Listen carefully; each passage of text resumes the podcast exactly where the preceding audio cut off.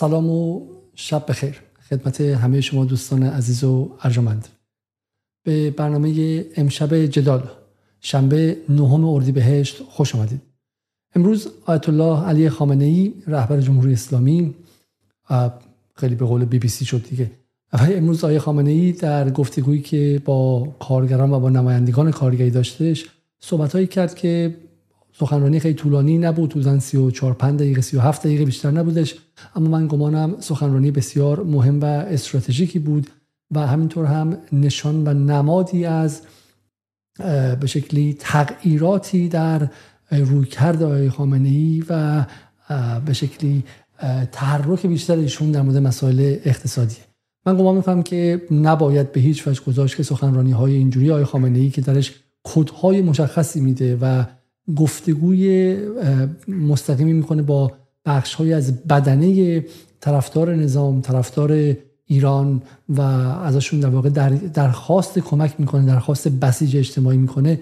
ما نباید بگذاریم که این سخنرانی ها نشنیده گرفته بشه یا اینکه رسانه های بزرگ بیان و تحریف کنن و بخش هایی رو به دلخواه خودشون بزرگ کنن و اون رو از معنا و کانتکست و چارچوب واقعی خودشون دور کنن. برای همین با اینکه خیلی خیلی دیر وقت در ایران. می‌دونم حدودا از ساعت دوازده شب هم گذشته و از همه شما عذر می‌خوام که اینقدر دیر شد. اما احساس کردیم که در لحظه آخر موظفیم که این برنامه رو اجرا کنیم. حالا اگر صبح می‌بینیم برنامه رو به هر شکلی ولی گمانم اهمیت این داستان بسیار بسیار زیاده. خب نکته اولی که در مورد سخنرانی های خامنه هستش من گمان می‌کنم بعد که یک نگاهی به کلیاتش بکنیم به خود سخنرانی و بعد هم ببینیم که چرا این سخنرانی الان داره انجام میشه و چه ارتباطی داره با سخنرانی نوروزی آقای خامنه ای و شعار امسال مهم اقتصادیش که رونق تولید و مهار تورمه و چگونه سخنرانی امروز با مسئله کارگران در این با این دو مسئله دیگه با همدیگه چفت میشه و به عبارتی سزل یک مثلث رو به وجود میاره. خب برای شروع من گمان می‌کنم که من تکهایی از خود سخنرانی خیلی خیلی سریع برای شما می‌خونم تا اینکه مقدار سرعت برنامه بیشتر شه و بعد حالا تکهایی رو هم برای شما پخش خواهم کرد. خب آقای خامنه ای نکته اولی که بهش اشاره می‌کنه به اهمیت کاره و اهمیت این که مسئله حال بیمه و غیره اینها یه نکته ای که برام خیلی جالب بود شخصا این بود که میگه معتقده که کار فقط بحث کارگران صنعتی و کشاورزی نیستن کار به محققین و اساتید دانشگاه و غیره ندارم. آنها هم به یک نحوی کارگرن که یک نکته مهمیه کارگران یق سفید و همینطور اون چیزی که در انگلیسی متفکرانی مثل آنتونیو نگری و غیره از اواخر قرن 19 دهه 90 عنوان اینتלקچوال لیبر یا کارگران فکری نامگذاری کردن. این رو هم به رسمیت میشه. و من به نظرم اتفاق بسیار مهمیه. ما به روز کارگر داریم نزدیک میشیم. دو روز دیگه روز دوشنبه خواهد بود و همچنان در روز کارگر یا اول ماه می ایران که صحبت میشه فقط دستان پینه بسته و معدنچی های روغنی رو ما به عنوان کارگر نشون میدیم و ما پرستار و معلم و استاد دانشگاه و مهندسین کامپیوتری که به شکلی برای جایی کار می‌کنن و همه کسانی که کارشون رو میفروشن و کارشون در اختیار سرمایدار و کارآفرین قرار میدن که ابزار تولید و داره رو ما باید در زیل کارگر بدونیم و همه اونها هم از حقوق کار از قانون کار باید بتونن برخوردار باشن. این نکته جالبی بود که من خوشحالم که آقای خامنه‌ای بهش اشاره کرد. نکته بعدی که هستش میگه اهمیت کارگر رو میگه کارگر چه اهمیتی داره؟ کار حیات جامعه است. من اینجا رو برای شما رنگی می‌کنم. ستون فقرات زندگی مردم است. کار نباشد هیچ چیز نیست. غذایی که می‌خوریم لباسی که میپوشیم همه اینها ناشی از کار است. کار را چه کسی انجام می‌دهد؟ کارگر. پس ارزش کارگر ارزش حیات جامعه است. ارزش زندگی مردم است. این را همه باید بدانند و همه بفهمند. خب این نکته خیلی خیلی نکته کلیدیه. پس کارگر به شکلی یک ابزار نیست. کارگر یک پیچ و مهره نیست در خدمت نظام سرمایداری و در خدمت سرمایدارانی که به شکلی ازش همونطور که از ماشین ربات استفاده می‌کنه از کارگر هم استفاده می‌کنه. نه کار حیات جامعه است. اینو دقت کنید چون من می‌خوام بهش برگردم و بگم که دعوای ما با چیه و دوگانه ای که ما اینجا باید سر کار داریم چیست. بذاریم برای اینکه حالا دیر وقته برای اینکه شما هم جوری به خواب از سرتون بپره از همین الان شروع کنیم و فرق آقای خامنه ای و استراتژیک بودن این سخنرانی رو همین اول مطرح کنیم. بریم اینجا ببینیم که موضوع چیه و چرا معتقدیم که این سخنرانی سخنرانی کلیدی است و دعوای آقای خامنه ای با چه کسانی است اولا اهمیت کارگر را از کجا بفهمیم؟ از اهمیت کار. کار حیات جامعه است. کار ستون فقرات زندگی مردم. کار نباشه هیچی نیست. کار رو کی می‌کنه کارگر؟ خب پس ارزش کارگر چیه؟ ارزش کارگر ارزش حیات جامعه است. ارزش زندگی مردم. این همه بدونن این همه بفهم. خود کارگرها هم به این نکته توجه کنن. قدر خودتون رو بدونید. خب. اینجا من متوقف میشم. باز به بقیه این گفتگو برمیگردم. چرا این بحث مهمه و دعوا با کیست؟ دعوا با کیست؟ برای اینکه بفهمیم دعوا با کیه بریم سراغ دولت قبلی. دولت حسن روحانی و اعضای مختلف این دولت و اون نگاه کارگر ستیزشون نگاه به شکلی نئولیبرالشون که کارگر رو چه می‌دونستن؟ خیلی از شما معتقدین که من مرتب اصلاح طلبها به حسن روحانی حمله می‌کنم و این حمله ناجوان مردان است. ولی خودتون ببینید و خودتون قضاوت کنید. مارکسیسم میگه که ثروت ناشی از کار کارگر. پس این ثروتی که جمع شده مال کارگر است و یق سپیدا استثمارگرن یق آبیا به کارگرا اینا ثروت اصلی رو تولید می‌کنه. میگه اینه که موتور محرکه جامعه است. موتور محرکه تولید و جامعه و تولید ثروت و تحولات اقتصادی و به تبعش اجتماعی ایناست. ظاهرش خیلی خوب. اما واقعا آیا محرک و تولید کننده ثروت کارگره؟ تولید کننده صنعت کارآفرین یه موقع شما 100 تا واگن داره یک لوکوموتیو می‌کشه. شما میگید این لوکوموتیو کاری نیست. این واگنان که داره لوکوموتیو چیز میده هول میده. یه موقع میگن آقا لوکوموتیو رو برداری واگنا که وای میسن سر جاشون. من میگم سرمایه گذارها کارآفرین جامعه رو متحول می‌کنه در حوزه اقتصاد و در سایر حوزه یا بدن است. بدن کمشه هست. کارگر هر چی می‌خواد هست. کارگر مفت ریخته. کارگر مثل همینجوری سنگریزه شن ماسه ریخته. زنگنه متعهد کارگر همینجوری که بخوای هستش. چقدر بدم؟ 500 هزار تا. یه میلیون کارگر بدم. اینقدر ارزون کارگر تو ایران که اصلا نمیصرفه مثلا برای بخش ساختمان ما مثلا به شکلی بریم بیمه بگیریم یا مثلا سوانه رو ازش جلوگیری کنیم یا مثلا برای اینو کلا کاسکت بخریم. بندازش پایین از طبقه 18 هم یه کارگر دیگه بگیر. کارگر تو دل بخواد هست. احترام سرش حقوقش هست کارآفرینه که می‌تونه یه چیز زیر رو بکنه. وقتی که آمدی گفتی این اصله و یقه سفیده خائنه خب اونو میندازی زندان اونو بیرونش می‌کنی یا با چیز میمونه گوشگی میمیرن. هم از گوشگی میمیرن مفت. کسی که داره کار می‌کنه زنگینه و رفقاشن. هرچی هم ما داریم از صدقه سر اینهاست اون 20 میلیون کارگری هم که تو ایران دارن کار می‌کنن بعد از صبح بلندشن به جای اینکه بگن بسم الله الرحمن الرحیم الحمدلله رب العالمین بگن بگن الحمدلله بیژن زنگنه و حسن روحانی و جهانگیری و همه کسایی که لطف دارن می‌کنن. این خورده نونا رو برای ما میریزن. این تیک استخونا رو برای ما میریزن که ما از گشنگی نمیریم و بقیه کارآفرینایی که هم طبقه اینها هستن و به واسطه اینا بالا اومدن. خدایا شو ببخشید. آی زنگنه شکرت شکرت که به ما یه تیک استخون دادی و نذاشتی ما از گشنگی بمیریم. چون امثال ما که زیادن. همینجور ریخته. مثل مثل حالا مثل چی ریخته اینجا. خب؟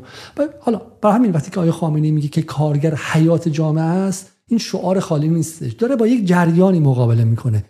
و آقای خامنه‌ای امروز بالا سخنرانی شد. دیدین شما؟ آروم هم داره صحبت می‌کنه.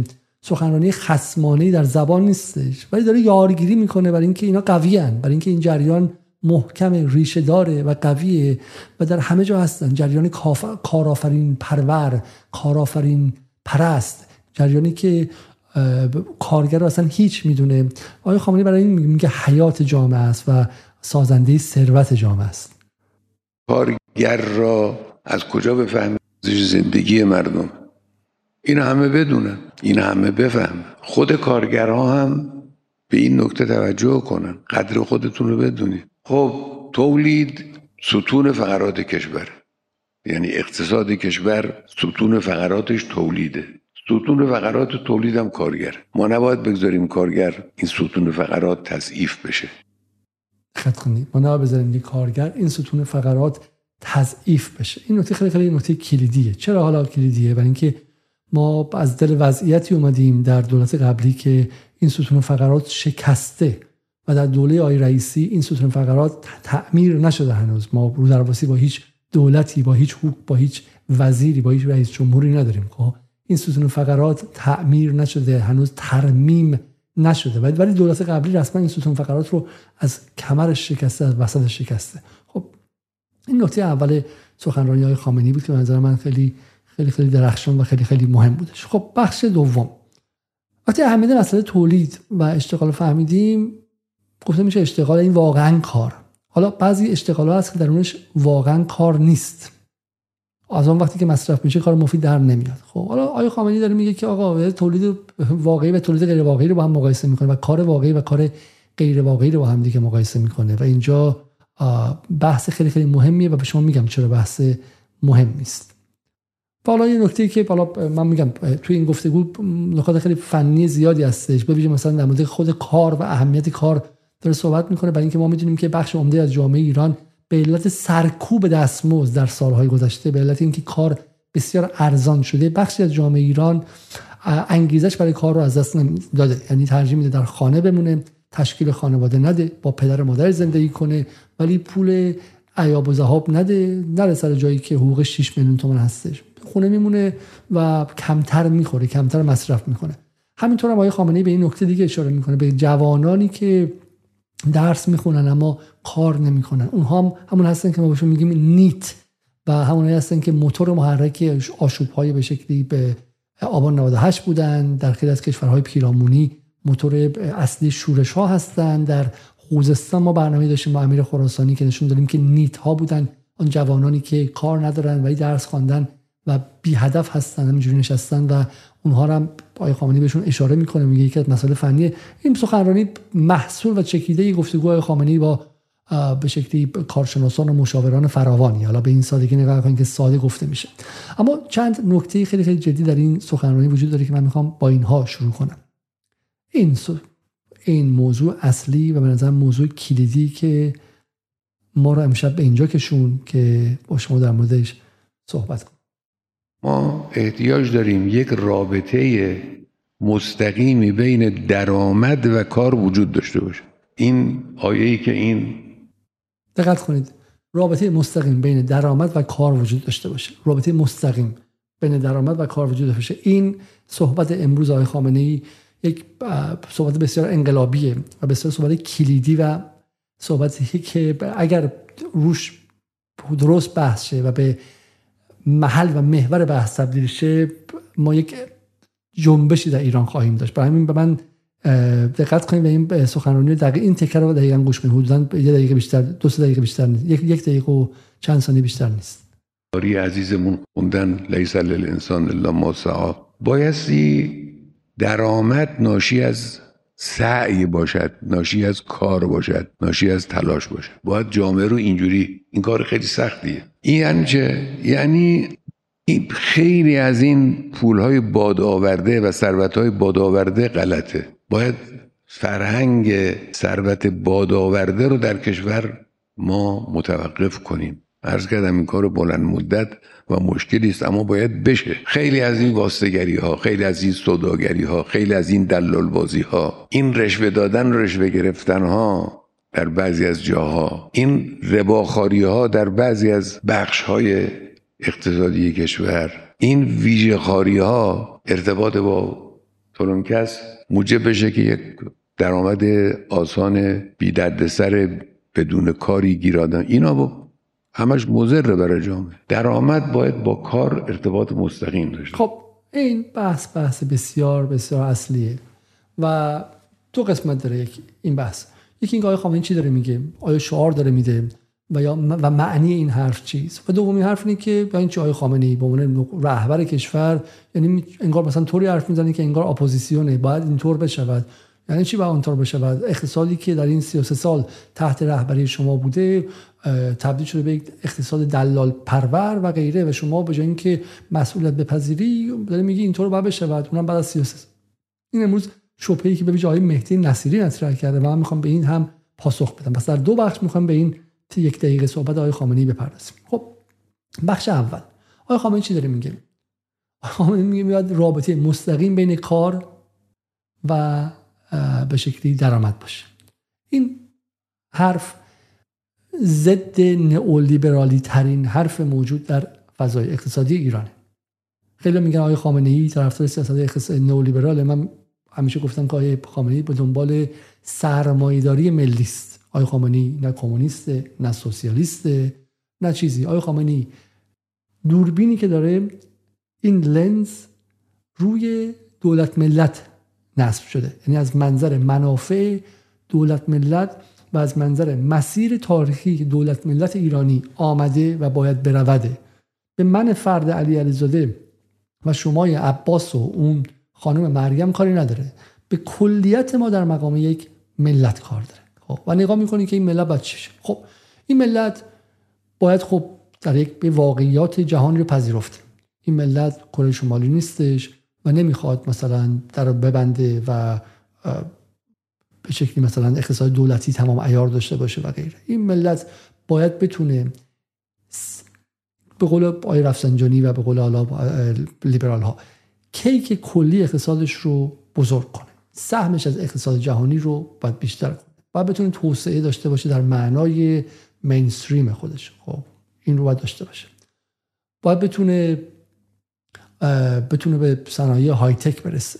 باید بتونه مبادلاتش رو با همسایه ها بیشتر کنه و بتونه قطب اقتصادی منطقش مهمتر از همه باید بتونه موادی که درون خودش هست رو پردازش کنه پروسس کنه و بعد به عنوان صنایع به عنوان محصولات بالادستی بفروشه به جای اینکه خام فروش باشه. این کشور قبلا چی بوده؟ این کشور قبلا یک کشور نیمه مستعمره بوده.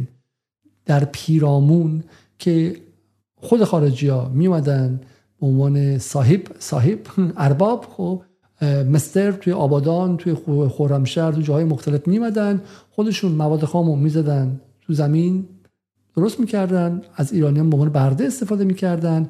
میبردن بیرون اونجا پردازش می‌کردن و به جیب خودشون می‌زدن. کشور پیرامونی خام فروش بوده. حالا می‌خواد چیکار کنه؟ می‌خواد سعی کنه که بیاد و این خام فروشی نداشته باشه. خودش به منابع خودش مسلط باشه صاحبشون باشه. ولی باید بتونه پردازش هم بکنه اینها رو پروسس کنه اینها رو تبدیل کنه به کالاهای پرقیمتتر و بعد هم باید بتونه اونقدر قدرت سیاسی نظامی داشته باشه در صد جهان که بتونه چونه زنی کنه. بگه آقا من این رو به قیمتی که می‌خوام میفروشم. و شما هم حق نداری که مثلا منو تحریم کنی جلوی فروشم رو بگیری یا مثلا بریزی بهم حمله کنی یا ناامنی ایجاد کنی که من نتونم کاسبی کنم. همه هدف ما اینه. توی انقلاب استقلال استقلال یک شعار تو خالی نیست. استقلال شعار به شدت اقتصادیه. استقلال یعنی من صاحب دکون خودم باشم. هر جنسی خواستم توش بفروشم هر جنسی خواستم توش تولید کنم هر جنسی خواستم بخرم اونجا بتونم به من بفروشم بتونم با اون, با اون جنسا کار کنم. خب خودم تبلیغش رو انجام بدم دکون خودمه. قبلا این دکون مال ما نبود. مال بی پی بود مال بریتیش پترولیوم بود مال آمریکا بود مال شرکت های آمریکایی بود و ما بهش دسترسی نداشتیم. واسه نکته اول استقلال برخلاف حرف نئولیبرال ها استقلال اتفاقا یه امر اقتصادیه. استقلال یعنی بالا بردن قدرت ما در مقام یک واحد ملی. اینکه ما بتونیم واقعا درست تولید کنیم درست بفروشیم وضع اقتصادی کل کشورمون بهتر شه. خب این نکته. حالا نکته که آقای خامنه ای میگه میگه که اما باید اقتصادمون ملی باشه. اقتصاد ملی یعنی چی؟ یعنی فرقش چیه با اون اقتصاد غیر ملی زنگنه روحانی رفسنجانی؟ و بخش از اصلاح طلبا. اصلاح طلبا می‌گفتن که آقا جهانی شدن دیگه اتفاق افتاده. این مرسام خیلی معنی نمیده. واحد دولت ملت هم هوا. خب واحد آدمان. من محمد خاتمی توی حجاریان توی علی علیزاده و غیره. خب آدم ها اینجا بتونن پولدار شن بعدم می‌تونن همه کار کنن. علی علیزاده می‌تونه الان تهران کار کنه و شرکت ماموریت بفرسته بره مالزی کار کنه و بره کره جنوبی کار کنه و آدم ها یونیت یا واحد واحدم فرده نه به شکلی دولت ملت و اینها. و بعدم باید ما این فضا رو آماده کنیم که شرکت های خارجی بتونن بیان سرمایه گذاری کنن بتونن بیان این مواد رو بهتر و ارزونتر از زمین ببرن. برای اینکه ناراحت نشن آقایون باید کارگر خودمون رو در حد امکان ارزون کنیم در اختیار این بازار جهانی بذاریم. شل میگه چون گرونی من نمیام تو کشور تو سرمایه گذاری کنم. کارگر تو ارزون تر کن. وگرنه میرم همسایت افغانستان که کارگر مفته. میرم بنگلادش میرم یک کشور ارزون تر بدبختتر با مردم بیچاره تر و تو ای کارگر تو ارزون نکنی من نمیام اونجا. بعدم باید مواد خامت رو ارزونتر به من بدی. تعرفات هم باید ورداری. مقررات زدایی هم باید بکنی. خیلی مقررات دست و پاگیر هستش. محیط زیست خراب نشه آثار باستانیت خراب نشه. چه می‌دونم اینجا حریم رودخونه است اونجا حریم فر... من می‌خوام بیام تولید کنم. بزن به کنار. مقررات هم وردار ما می‌خوام بیام پول در بیاریم. این تفکر جهانی شدن بود از سال 1990 به این سم کارگر ارزان بشه مقررات برداشته بشه.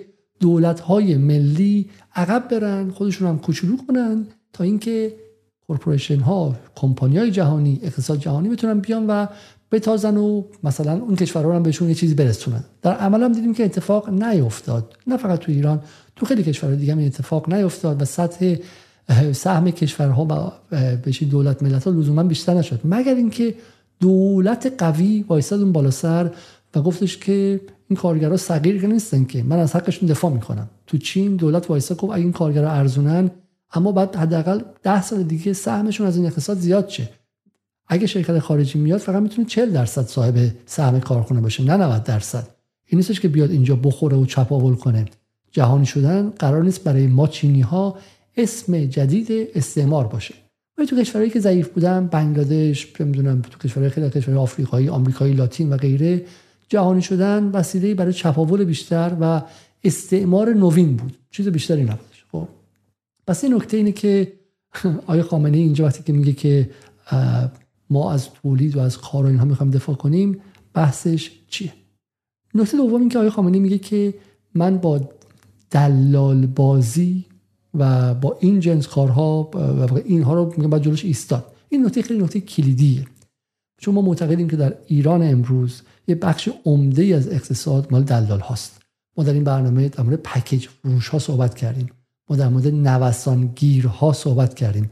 درباره اقتصاد دلالی مفصل صحبت کردیم. در برنامه با یاسر جبرائیلی با آقای عزیزاده و برنامه‌ای که حالا خود من داشتم و برنامه‌ای که ادامه خواهیم داد.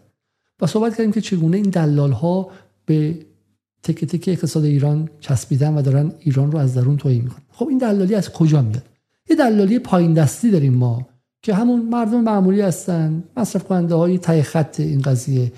ممکن معلم باشه پرستار باشه دکتر باشه هرچی باشه چون تورم در اقتصاد ایران هستش میدوه میره یه سکه می‌خره هزار دلار می‌خره زیر بالش می‌ذاره ماشین می‌خره تو خونه احتکار می‌کنه و غیره. اینا دارن دلالی می‌کنن. در واقع بخش عمده از جامعه ایران از اینکه 10 15 میلیون نفرشون بتونن خورده دلال شدن بچه دلال شدن. خب این دلالی دلالی بدیه.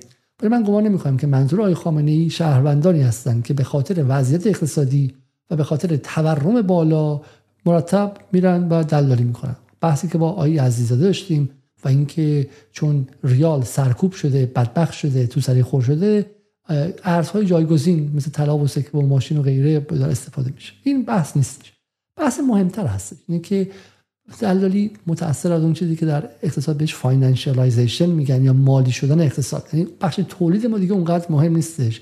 مهم که کی می‌تونه از بانک بره اعتبار بگیره کی می‌تونه بره چه می‌دونم اصلا تو بانک خصوصی بره کل ملک بزنه تسهیلات بگیره بعد با تسهیلاتش بره توی به اسم کارخونه بعد به اسم کارخونه بره ولی زمین بخره بساز بفروشی کنه احتکار کنه احتکار مثلا ساختمان 200 ساختمون کنه و غیره و توجه همه به چه سمتیه توجه همه و هدف نهایی همه افزایش حد اکثری سوده. برای کی برای فرد خودشون. درسته؟ و دولت هم اینجا نشسته و تماشاچی بوده. خوشحال بوده که آقای ایده دارن بازی می‌کنن و دارن سود می‌برن. ما معتقدیم که بخش مهمی از این قضیه همون اقتصاد کازینویی اقتصادی که میرن تو اونجا مثل کاری که تو بورس بازی می‌کنن با بورس فرق داره سهام خریدن. با بورس بازی. یا چه می‌دونم همین دلار رو صبح بخری شب بفروشی پیمان بخری واریزنای بخری اونو بخری این بخری. این این ذهنیت دلالی رو در صد وسیع در جامعه ایران به وجود آورده و از دهه هفتاد به بعد هم ارزش های اجتماعی رو به شدت عوض کرده. خب و اینه که حالا آقای خامنه‌ای میگه که ما می‌خوایم با این مقابله کنیم و کار یه شب دو شب هم نیستش من می‌دونم اما من می‌خوام فرهنگ این رو عوض کنم. در دست یاری میگه کسی هست که یاری دهنده هست اون بیرون. داره دست یاری دراز کرده میگه که خیلی اوضاع خرابه و اقتصاد ایران زیر دست دلال ها داره له میشه. دلال های بزرگ.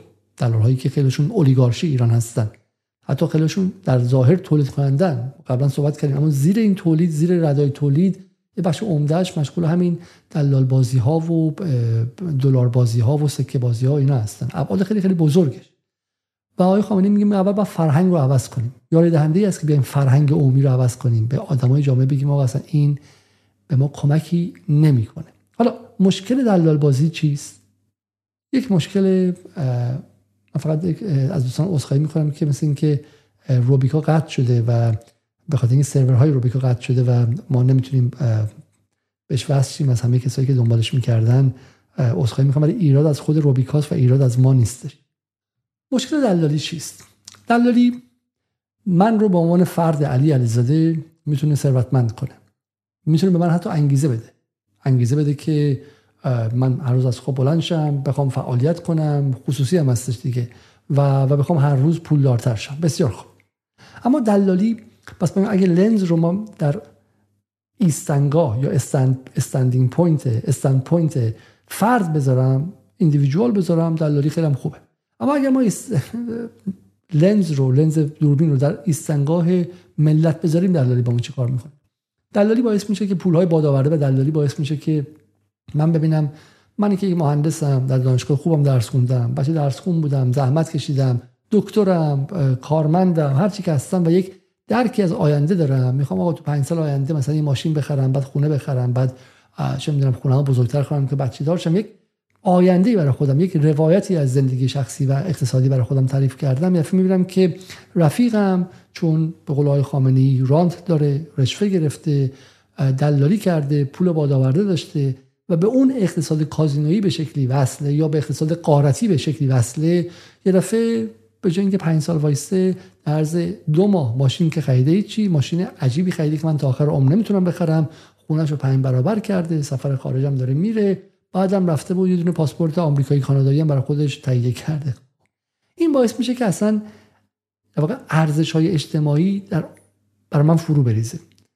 من فکر کنم که من اولا که اونها رو می‌خوام. و به اونها دسترسی ندارم. و من از اون متنفرم. از خودم متنفرم. ولی من اونها رو هم می‌خوام. این نیستش که من وایسم بگم آقا من آدم پاک و خلصی هستم و نمی‌خوام اونها رو. نه.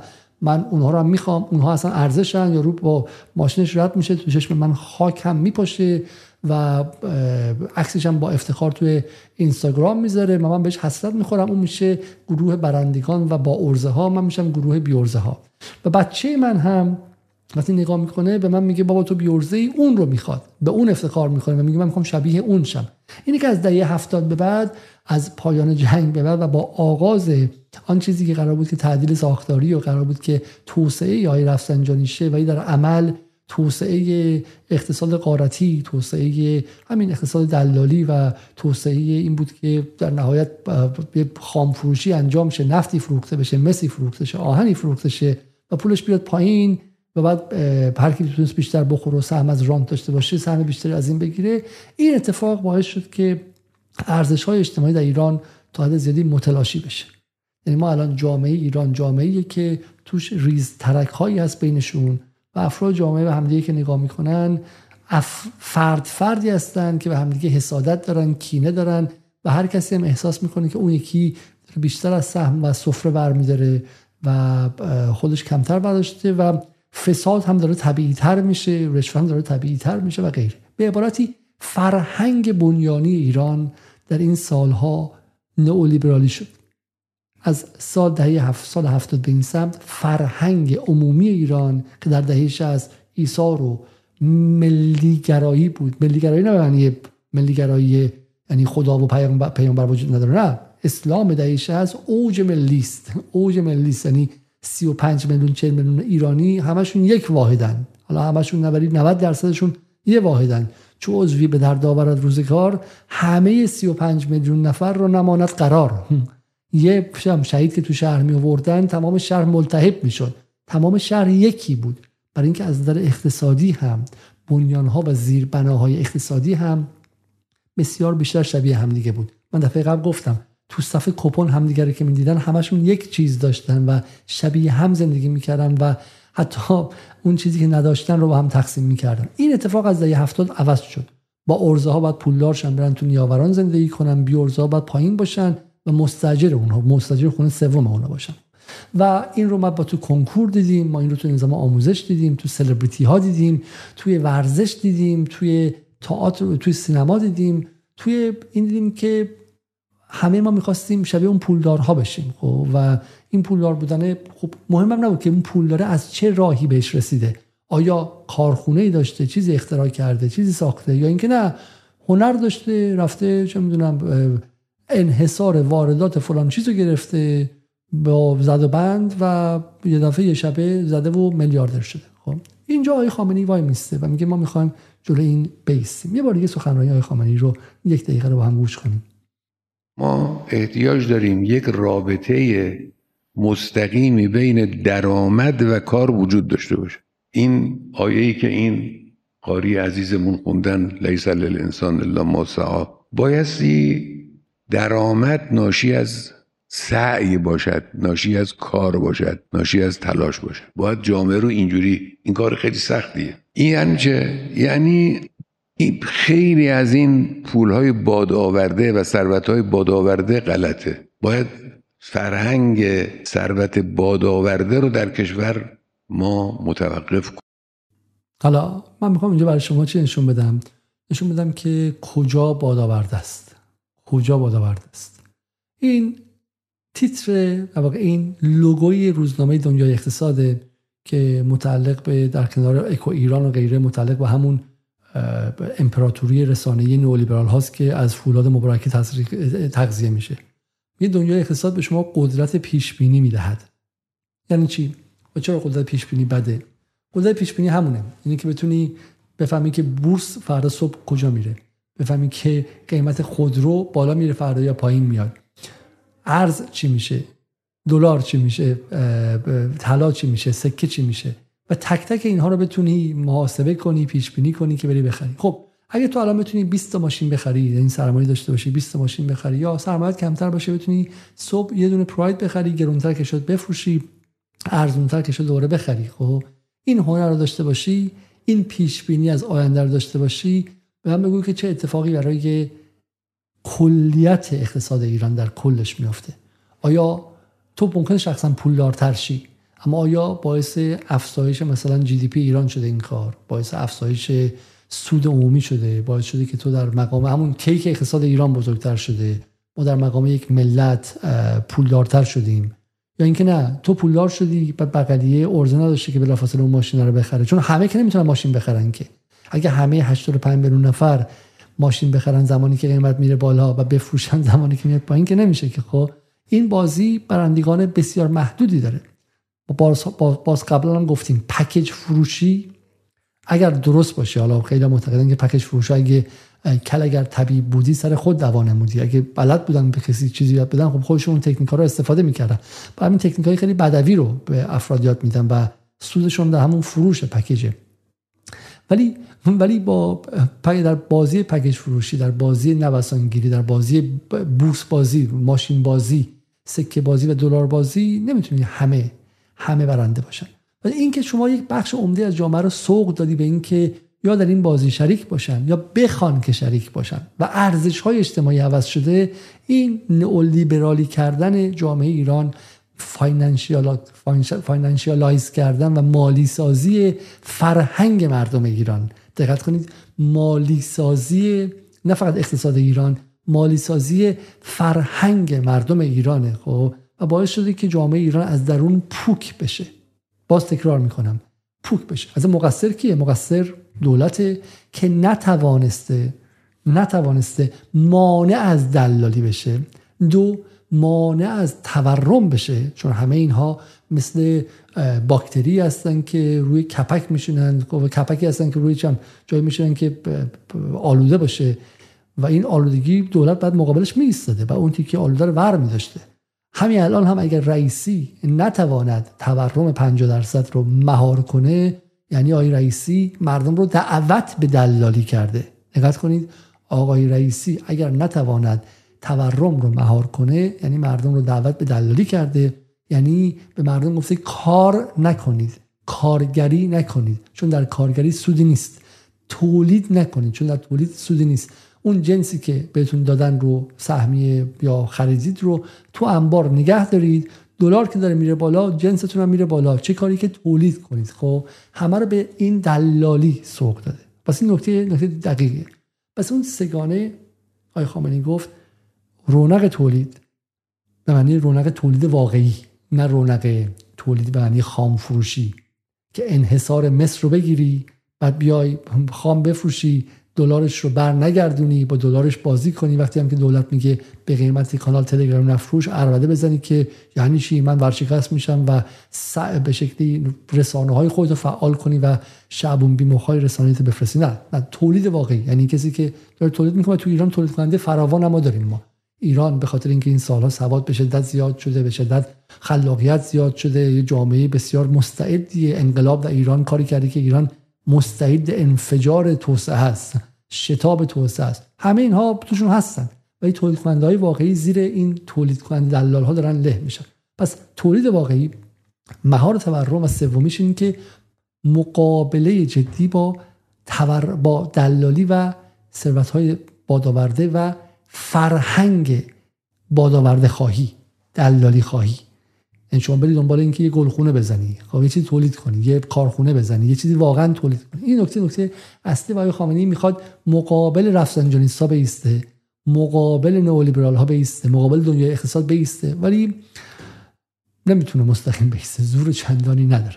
حالا یه نکته ساده هم شما بگم اینجا. فرق آقای خامنه ای با اینها چی؟ تقسیم بندی ساده است. اینها شعار ما نیستش. فهم من از قضیه و این تقسیم بندی مفهومی و کانسپچواله. یک سمت اقتصاد ملیست. یک سمت نئولیبرالیزم و اقتصاد جهانی است. آیا رفسنجانی آیا حسن روحانی بخشی از دولت آیا محمد خاتمی معتقد بودن که ایستادن مقابل آمریکا در سیاست خارجی و منطقه ممکن نیست. و به همان شکل ایستادن مقابل آمریکا در اقتصاد جهانی هم ممکن نیست. ایستادن مقابل آمریکا به معنی نیست که در رو ببندیم خودمون رو باشیم. نه نه به معنی این که ما حتی نمی‌تونیم چانه زنی کنیم بر سر تعرفه ها ما باید التماس کنیم بریم تو WTO تو IMF و اگه دستوری هم دادن بدون بلو بدون اما و اگر اجرا کنیم. سرمون پایین باشه. گفتن تعرفه رو کم کنیم کم کنیم. اگر پیمان پاریس دستور داد که ما سه اورو کم کنیم همونقدر که ایشون دستور دادن مخلص شما هستیم ما کم می‌کنیم. هر چی شما بگید فقط ما تو بازی شما باشیم. و جالبه که آمریکا آمریکا معتقده که نه نه شما این آمریکا برای اینکه اتفاقا بتونه ما تو بازیش هستیم. ما داریم نفتش میفروشیم ما داریم همه این سالا بودیم. ولی برای همون هم با تحریم تازه سختگیری بیشتری می‌کنه اما با اگر بیشتری می‌ذاره. ناز داره. تحریم یعنی ناز آمریکا اینکه نفت ما داره فروش میره. ولی با قیمتی که کمتر میشه دوستارش می‌خوره تحقیر میشه بعد چیزی که می‌خوایم نمی‌خره بخیر جهانی شدن امری همه در اقتصاد جهانی هست. در اقتصاد آمریکایی بودن این سالها. آقای خامنه چی میگه؟ اقتصاد مقاومتی آقای خامنه چی میگه؟ اقتصاد ملی چی میگه؟ آقای خامنه میگه آقا اصلا ما مجبور نیستیم که انحلال پیدا کنیم در اقتصاد جهانی. حل شیم. و دستور بریم بالا و خل اصلاح کنیم خودمون همونطور که از نظر نظامی نباید خل اصلاح شیم. آمریکا غلط کرده به ما بگه که ما چه موشکی داشته باشیم چه غنیسازی داشته باشیم. توی اقتصاد هم همینطوره. ما یه سطحی از استقلال رو داریم. نمی‌خوایم انزوا داشته باشیم در رو ببندیم. ولی باید بتونیم چونه بزنیم. آقا ما این تعرفه رو قبول نداریم. ما اون جنس رو وارد نمی کنیم ما نفتمون رو میفروشیم. ما تحریم رو دور می‌زنیم. ما با هر کسی بخوایم کار می‌کنیم. با IMF هم کاری نداریم خب؟ و اقتصادمون هم بتونه مقاومت کنه. بتونیم یه بخشهایی رو بسازیم در داخل. برای همینم ما اگرچه نمی‌خوایم ان دقت کنید این رو. دقت کنید این رو. خیلی کلیدیه. ما در حالی که نمی‌خوایم منزوی باشیم نمی‌خوایم بریم تو قار زندگی کنیم به عنوان دولت ملت ایرانی. ولی نمی‌خوایم خل اصلاح اقتصادی بشیم. و مثلا فردا صبح گندم خودمون رو کلا بدیم میگم گندم چون در جهان در اوکراین ارزون در تولید میشه ما دیگه گندم تولید نمی کنیم خب دستور IMF تفکر آیمفیه تفکر شیکاگوییه. شما هیچ تولید نکنید هر چی که ارزونتره همون رو بخرید. خب بسیار خوب ما اصلا گندم تولید نمی‌کنیم. و فردا صبح فردا صبح دعوا میشه و به ما گندم نمیدن. بعد ما بیچاره میشیم به گریه میافتیم. فردا صبح ما فلان فلان چیپ رو به ما فردا به ما فلان چیپ رو به ما نمیدن خب؟ و ما بیچاره میشیم. آقای خامنه‌ای میگه نه. این توهم که ما در یک اقتصاد تماما جهانی زندگی می‌کنیم یک توهم علکیه یک توهم به شکل دروغینه. نه. دولت ملت ها همچنان وجود دارن و هنوز زنده هستن.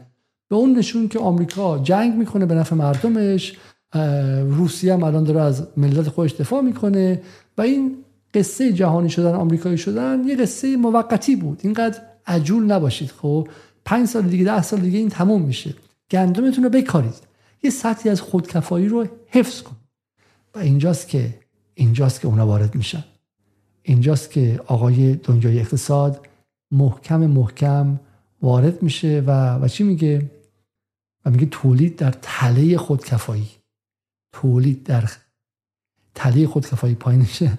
و و میگه چی؟ و میگه که دنیا اقتصاد پیامدهای اصرار سیاستگزار بر نظریه منسوخ را بررسی می‌کند یه موقع حسن روحانی اونجا وایستاده بود آیه خامنه ای که صحبت می‌کرد صبحش تو دهن آیه خامنه ای می‌زد. آیه خامنه ای میگوش که اگر ترامپ بخواد تحریم پاره برجام پاره کنه ما تو آتیش میندازیمش. و اصلا روحانی فردا می‌گفت اونایی که می‌خوان برجام فکر می‌کنن در منقل می‌تونن بندازن اشتباه کردن. حالا الان دنیای اقتصاد این کارو با آیه خامنه ای می‌کنه. آیه خامنه ای بر اهمیت خودکفایی میگه صبح میگه تله خودکفایی. آیه خامنه میگه که ما وارد عصر دلار زدایی شدیم و باید دلار زدایی کنیم در گفتگوی دو هفته پیشش با مسئولان کشور در ماه رمضان. دنیای اقتصاد میگه سراب دلار زدایی. سراب دلار زدایی. خب پس بحث ما چیه؟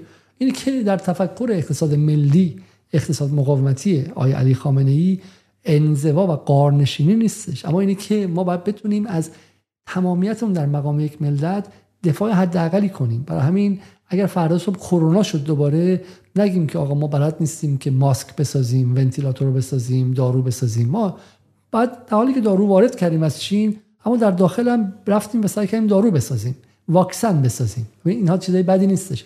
تفکر جهانی چی میگه؟ میگه واکسن به چه درد می‌خوره؟ وارد می‌کنیم دیگه می‌خریم دیگه. چون تفکر جهانی نمی‌دونه که دولت ملت ها هنوز وجود دارن و این دولت ملت ها با هم در جنگ هستن و در رقابت با هم دیگه هستن. خب این نکته مهمیه. پس تفاوت در چیست؟ غربگراها نولیبرال ها اصلاح طلبان اعتدالیون رفسنجانیچی ها معتقدن که جهانی شدن معنای واشنگتنی شدن اتفاق افتاده.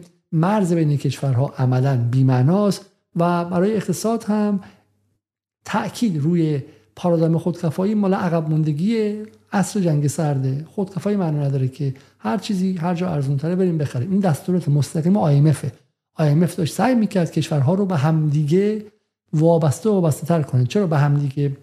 چون ما که به اندونزی وابسته نمی‌شدیم یا برای خرید فلان چیز یا برای خرید گندم به اوکراین. معامله ما با اندونزی هم به واسطه دلار اتفاق میافتاد و یوترن دلاری و غیره. برای ما به آمریکا هر چقدر به جهان بیشتر وابسته می شدیم به آمریکا بیشتر وابسته می شدیم برای همین سود در نهایت توی جیب واشنگتن بودش. خب اون نظم نظم آمریکایی بود. به قول خودشون رول بیس ورلد اوردر نظم جهانی رول بیس یا قانون محور. و اون نظم حالا بگذاریم که داره تموم میشه اما اون نظم نظم به نفع ما نبود. اون نظمی بود که می‌خواست به ما حمله نظامی کنه و جنگ کنه. این ور آقای خامنه ای پس خودکفایی حداقلی یعنی برای همین هست که ایران به رغم همه دروغ های بی بی سی و شریفی زارچی استاد دانشگاه شریف که اون موقع برای وزارت بهداشت پول مفصلی گرفته بود و پروژه انجام می‌داد و گفته بود که مرگ در ایران بالاترین در جهانه و دروغ محض بود و آمار ایشون اشتباه بود و به رغم همه هوچیگری های اصلاح طلبان در اون موقع ایران در کرونا خیلی سربلند بالا آمد. خیلی سربلندتر از کشورهای اروپایی و همین انگلستانی که بنده درش هستم و آمریکا. چرا؟ چون اتفاقا ایران یه خودکفایی حداقلی داشت. ماسکی که من توی انگلیس سه ماه اول نمی‌تونستم تهیه کنم الکل دستی که برای صف باید میبستیم توی داروخانه های انگلیس ایران بلافاصله شروع کرد تولید کردن. چون ایران تو انگلیس خودکفایی خودکفایی رو دور ریخته بودن جهانی شده و ایران نشده بود خب؟ پس آقای خامنه‌ای از این داره حرف می‌زنه. از اقتصادی که به ملت وصله حالا در اقتصادی که به ملت وصله کارگر ارج داره و قرب داره و قراره که اینجا باشه. تو خود غرب هم قبلا اینجوری بوده. تو خود آمریکا هم قبل از نئولیبرالیسم یعنی قبل از دهه 70 مثلا قبل از دهه 80 اون موقعی که مثلا کارخونه ها مثل فورد و جنرال الکتریک و اینها آمریکایی بودن تو دیترویت بودن توی شهرهای بزرگ آمریکا بالتیمور و غیره کارگر ارج و قرب داشت. برای کارگر از 20 سالگی وارد جنرال الکتریک می‌شد جنرال موتورز می‌شد فورد می‌شد و تا آخر عمرش هم اونجا زمان بازنشستگی اونجا بود. و جنرال موتورز مهدی کودک هم داشت برای بچه کارگره. به کارگره در مونگام داشت که مواظب باشه مریض نشه چون مریض می‌شد یه نیروی کارش از دست می‌رفت. یه خود تاریخ کار اگه واقعا تو ایران بدونیم می‌بینیم که اینا مرحله بندیه وضعیت آمریکا هر روز اینجوری نبوده. مراحل مختلفی طی شده. ولی بعدش چی شد؟ وقتی نئولیبرالیسم اتفاق افتاد وقتی آمریکا فهمید که می‌تونه از شر کارگر خودش خلاص شه و همه کارها رو برون سپاری کنه بفرسته به چین به اندونزی به ویتنام به جای ارزونتر. برای مگه اعتصاب کردن دیگه دولت اون تو سرشون می‌زنه؟ نگران اعتصاب و اتحادی و اینا نباید باشه. دولت آمریکا کارگر تو سرش زد. گفت کارگر ماهر اونجوری هم نمی‌خوام من نمی‌خوام که با کارگر معامله عجیبی کنم. خب در مونگام ندارم برات بچم ندارم. قراردادت هم قرارداد موقته. فردا صبحم که حرف زیادی بزنی و زبون درازی کنی با اردنگ بیرونت می‌کنم. خدافظ و سلام. اینجاست که روابط کار عوض میشه. از دهه 80 میلادی به این سمت سال 60 به سمت به این سمت. همین جهانی شدن بود که تو خود غرب هم باعث شد که حقوق کارگرها کمتر شه. درسته؟ کارگرها موقتی شن. کارگرها غیر ماهر بشن. و کار تختی بشه به کارهای کوچکتر و تو سری خوردار که هر کسی بتونه انجام بده. تو ویتنام داره کارگرون میشه گور پدر ویت... کارگر ویتنامی و ویتنام. ببرش به شهر کشور دیگه ببرش به لاوس. لاوس داره میشه ببرش به کشور دیگه. همینجوری منتقل کن. کاری که می‌تونی بذاری پشت کشتی پشت کامیون از اینجا به اونجا منتقل کنی. کار برون سپاری شد پس آقای خامنه‌ای در این گفتگویی که امروز داره می‌کنه و من یه کاش باز برای شما می‌خوام بخونم اتفاقا نگاهش به همون اقتصاد ملی اقتصادی که قرار نیست از اینجا بره به جای دیگه. خب چی میگه؟ بالا بردن زمینه ارتقای توانایی کارگر که وظیفه است. خب یکیش اینه. میگه که تولید ستون فقرات کشور ستون فقرات کشور تولید ستون فقرات تولیدن کارگره نباید بزنین کارگر تضعیف شه. ما گفتیم روش تولید خب تولید چجوری به وجود میاد؟ بخش مهمش به کارگراست. با دل گرم با علاقه مندی دنبال کار باشن. اینجور میشه. خب این نکته رو بنابراین توجه کنن. هم مسئولین هم کسانی که اهل سرمایه گذاری هستن که برای رشد تولید برای بهبود وضع باید ارتقای زندگی کارگر رو یک اصل مهم به حساب بیارن. خب بس ببین دقت کن این نگاه با نگاه زنگنه که میگه کارگر ریخته فرق داره. چرا؟ چون می‌خواد کارخونه ایرانی باشه. می‌خواد کارخونه تو ایران باقی بمونه. نگاهش نیست که اگه کارخونه تو ایران کار نکرد فرق ببریمش توی عراق بذاریم توی اندونزی بذاریم. کارخونه قرار تو ایران باشه. و آقای خامنه‌ای چون نگاهش توسعه ایرانی است و توسعه ایرانه خب باید بره های تک شه. بعد کارگر مهارت بیاموزه درسته؟ مهارت بیاموزه و سرمایه انسانی باید مرتب بیشتر و بیشتر به اینجا همینجا داره میگه. اینا من میگم از خودم در نمیارم. میگه یک نکته دیگه سهمبری عادلانه در درآمد کاره که در اقتصاد مقاومتی بهش گفتیم. سهم کارگر به عنوان سرمایه انسانی که منابع انسانیه بیش از سرمایه مادی تاثیر داره. این دقیقا مهم کنید مهمه. تو نئولیبرالیسم کارگر بی اهمیت ترین بخش تولید. از متصاد تو ایران هم الان کارگر ارزان ترین و بی اهمیت ترین بخش زنجیره تولید شده. ولی در اقتصاد اگه می‌خواد ملی باشه و اقتصاد ملی رشد کنه باید کارگر سهمش بیشتر شه. در ایجاد ارزش برای محصول کار باید مورد توجه قرار بگیره. خب؟ و میگه اگه می‌خوایم سهم کارگر از ایجاد ارزش بالا بره بعد آموزش و مهارت و تجربه آموزی کارگر رو براش برنامه‌ریزی کنیم. خب. این دقت کنید شما. در مقایسه با چی مثلا؟ در مقایسه با وضعی که در اصلویه در حال حاضر داریم. در حال حاضر اصلویه مثلا کارگران ماهر داره بهشون ظلم میشه تبعیض به وجود میاد و گفته میشه خیلی از این کارگران ماهر دارن بلند میشن میرن قطر امارات جاهای دیگه. اینجاست که آقای خامنه‌ای می‌خواد وایسه. میگه آقا اگه ما می‌خوایم رشد کنیم این کارگر ماهر رو باید هواشو داشته باشید این دلش بخواد تو اصلویه کار کنه. بلند نشه بره امارات بره جای دیگه. این تفاوت ها کلیدیه با دولت قبلی. شاید حالا به ذهن به چشم غیر مسلح نیاد ولی تقریبا 180 درجه با دولت حسن روحانی فرق داره. فرق داره. زنگنه می‌گفت این کارگر بلند هر جا بره خب ما می‌تونیم جای جایگزینش کنیم تو سرش بزنیم. بعد چشم زنگنه همش به این به چی بود؟ به شرایط به ایجاد شرایط تحقق آوردن شل به ایران و سرمایه‌گذار خارجی کارآفرین خارجی. براش چون فکر می‌کنه کارگر اینجا ریخته دیگه. ما تو سرش می‌ذاریم با از خودش بشه اینجا زندگی کنه خب؟ بیاد اینجا کار کنه. ولی این نوع نگاه متفاوتیه این نگاه نگاه متفاوتی. خب من می‌خوام که این رو به قدر کافی برای شما توضیح دادم. بریم نکته بعدی. آقای خامنه‌ای در مورد درآمد کارگرها هم مفصل صحبت می‌کنه. و این چرا اهمیت داره اینجا؟ در مقابل کی داره صحبت می‌کنه؟ در مورد در برابر کسایی داره صحبت می‌کنه که در دولت قبلی ببینید که کجا بودن. من می‌خوام اینجا الان از آقای مسعود نیلی نام ببرم. خب یکی از متفکرین اصلی دولت حسن روحانی. خب آقای مسعود نیلی که همین الان هم در اکو ایران در دنیای اقتصاد 24 ساعت باشون صحبت می‌کنن و در کنار موسا قنی نژاد که از اصلی ترین شهرهای نولیبرال ایرانه در سال 95 5 بهمن 95 حرف خیلی خیلی مهمی می‌زنه. میگه به گفته نیدی مذهب می‌خوام این 96 یا 95 95 میگه به گفته نیلی از سال 96 به بعد رشد خوبی داریم که می‌تواند مسئله اشتغال را حل کند و درآمد ما نیز به نسبت سالهای قبل در حال افزایش است. ولی شکاف درآمدی ماندگاری را هم رقم خواهد زد. شکاف درآمدی ماندگار. یعنی کارگرا دره بین کارگر و طبقه بالا عمیقتر میشه و این دره ماندگار میشه. میمونه برای همیشه. قرار نیستش که موقت باشه. نه. دستمزد کارگر در ایران قرار برای همیشه پایین بیاد. و اومد. و اومد. نیلی تونست این کار انجام بده. نیلی تونست کارگر ایرانی رو مثلا از 400 دلار در ماه بکشونه به 200 خورده دلار در ماه. نیلی و امثال اونها تونستن این بلا رو بر سر اقتصاد ایران بیارن. خب. چرا؟ چون می‌خواست رشد تولید ناخالص سرانه رو مثلا به شکلی رشد تولید کلی زیاد کنه. به اون خوشحال بود. براش مهم نبود که شکاف درآمدی ماندگار به وجود بیاد. دقت کنید. و این چجوری انجام می‌داد؟ کلمه مورد علاقه نیلی مورد علاقه حسن روحانی. کلمه ای که از توش 237 نفر توی آبان 98 کشته شدن. شک اقتصادی. جزئیات سه شک اقتصادی. شک درمانی. شاک تراپی. خب؟ این تفاوتی که آقای خامنه‌ای می‌خواد جلوش وایساده و میگه این اینقدر محکم داره میگه کارگران باید دستمزدشون بیشتر شه باید حقشون بیشتر شه و غیره. و من میگم برای همین این بحث بحث مهم است خب بریم یه تکه های دیگه از این سخنرانی های خامنه‌ای رو نگاه کنیم ما. سهمبری عادلانه از درآمد کار اینکه سهم کارگر از ایجاد ارزش بالا بره باید آموزش و مهارت بدیم.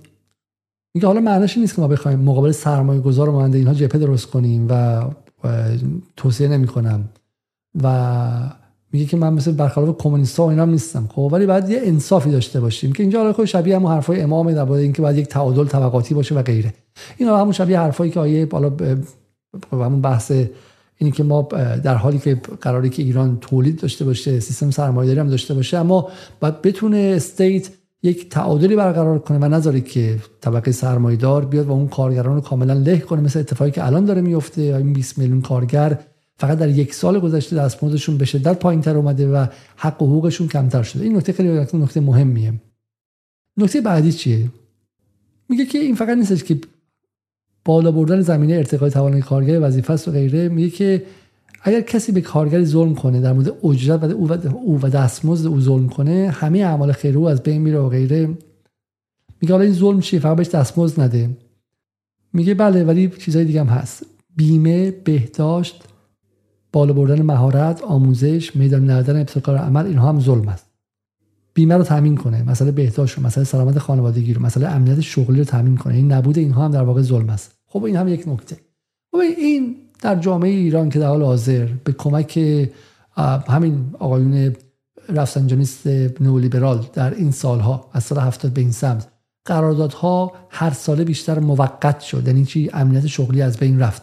بیمه از بین رفت. سلامت کار از بین رفت. ما تو این برنامه در مورد اصل داشتیم و گفتگوهایی که داشتیم کارفرما از دادن یک بطری آب در درجه حرارت 45 درجه امتناع کرده.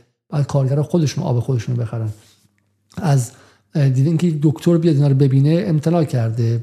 سالی 1800 1900 نفر در ایران به خاطر پایین بودن استانداردهای سلامت در کارگاه ها به ویژه کارگاه ساختمانی از اون بالا میافتن و میمیرن و فلج میشن و تا آخر عمرشون رو زمین میشینن. خب و آقای خامنه‌ای اینجا خیلی جدی داره میگه که امنیت شغلی یعنی چی؟ یعنی قرارداد موقت نباید باشه مسئله بیمه و مسئله سلامت و مسئله بهداشت. این سه نکته به نظرم خودش اگر انجام شه و اگر دنبالش برن یک اتفاق خیلی خیلی مهمه. نکته پایانی در مورد اینکه خیلی دارن سعی می‌کنن که از مسئله کارگری مسئله امنیتی بسازن و تا حالا اتفاق نیفتاده و مثلا اینم نکته مهمیه. امیدوارم که دولت رئیسی رو خیلی جدی بشنوه. آقای خامنه‌ای به این نکته اشاره می‌کنه که جامعه کارگری به خاطر ظلم هایی که این سالا بهش شده مستعد اینه که امنیتی بشه و اینکه تا به حال نشدن واقعا مال شرافت مال وطن دوستی مال ایران دوستی و مال فهم جامعه 20 میلیونی کارگران از از به شکل امنیت ملی و از به شکلی از مصلحت عمومیه. خب اونجا بحث گروهک ها و غیره حرف می‌زنه. و اینکه جامعه کارگری میگه من آگاه هستم که جامعه کارگری با دشمن همیشه مرزبندی کرده و در جایی که اعتراض کردن در فلان قضیه در فلان مجمع که اعتراض کردن دشمن استفاده کند گفتم به این کار اعتراض داریم اما از دشمن هم بیزاریم. با نظام هم رفیقیم همراهیم حرکت کارگری این است. خب. از آقای خامنه‌ای نکته خیلی خیلی مهم دیگه هم هستش که از اعتراض اینهاش. میگه از یک اعتراض های در محیط کارگری وجود داشته. بعضی از این اعتراضات تا جایی که خبر دارم اعتراض های بجایی بوده. اعتراض به تاخیر حقوق اعتراض به واگذاری غلط. گاهی یک محلی را یک مجمع مهم کاری به صورت غلط به صورت فاسد و مفسد واگذار می‌کنند. کارگر آنجاست از نزدیک دارد می‌بیند معترض است. این کمک به دولت است. این کمک به نظام است. این آگاه کردن نظام است. هر جا هم در این چنین موارد, در این چنین موارد دستگاه مسئول مثل قوه قضایی و غیره دنبال قضیه رفتن دیدن حق با کارگران است. این خیلی نکته دقیقیه. آقایون امنیتی در بوشهر که به کارگران اصلویه فشار آوردید این رو بخونید از آقای خامنه ای و خجالت بکشید.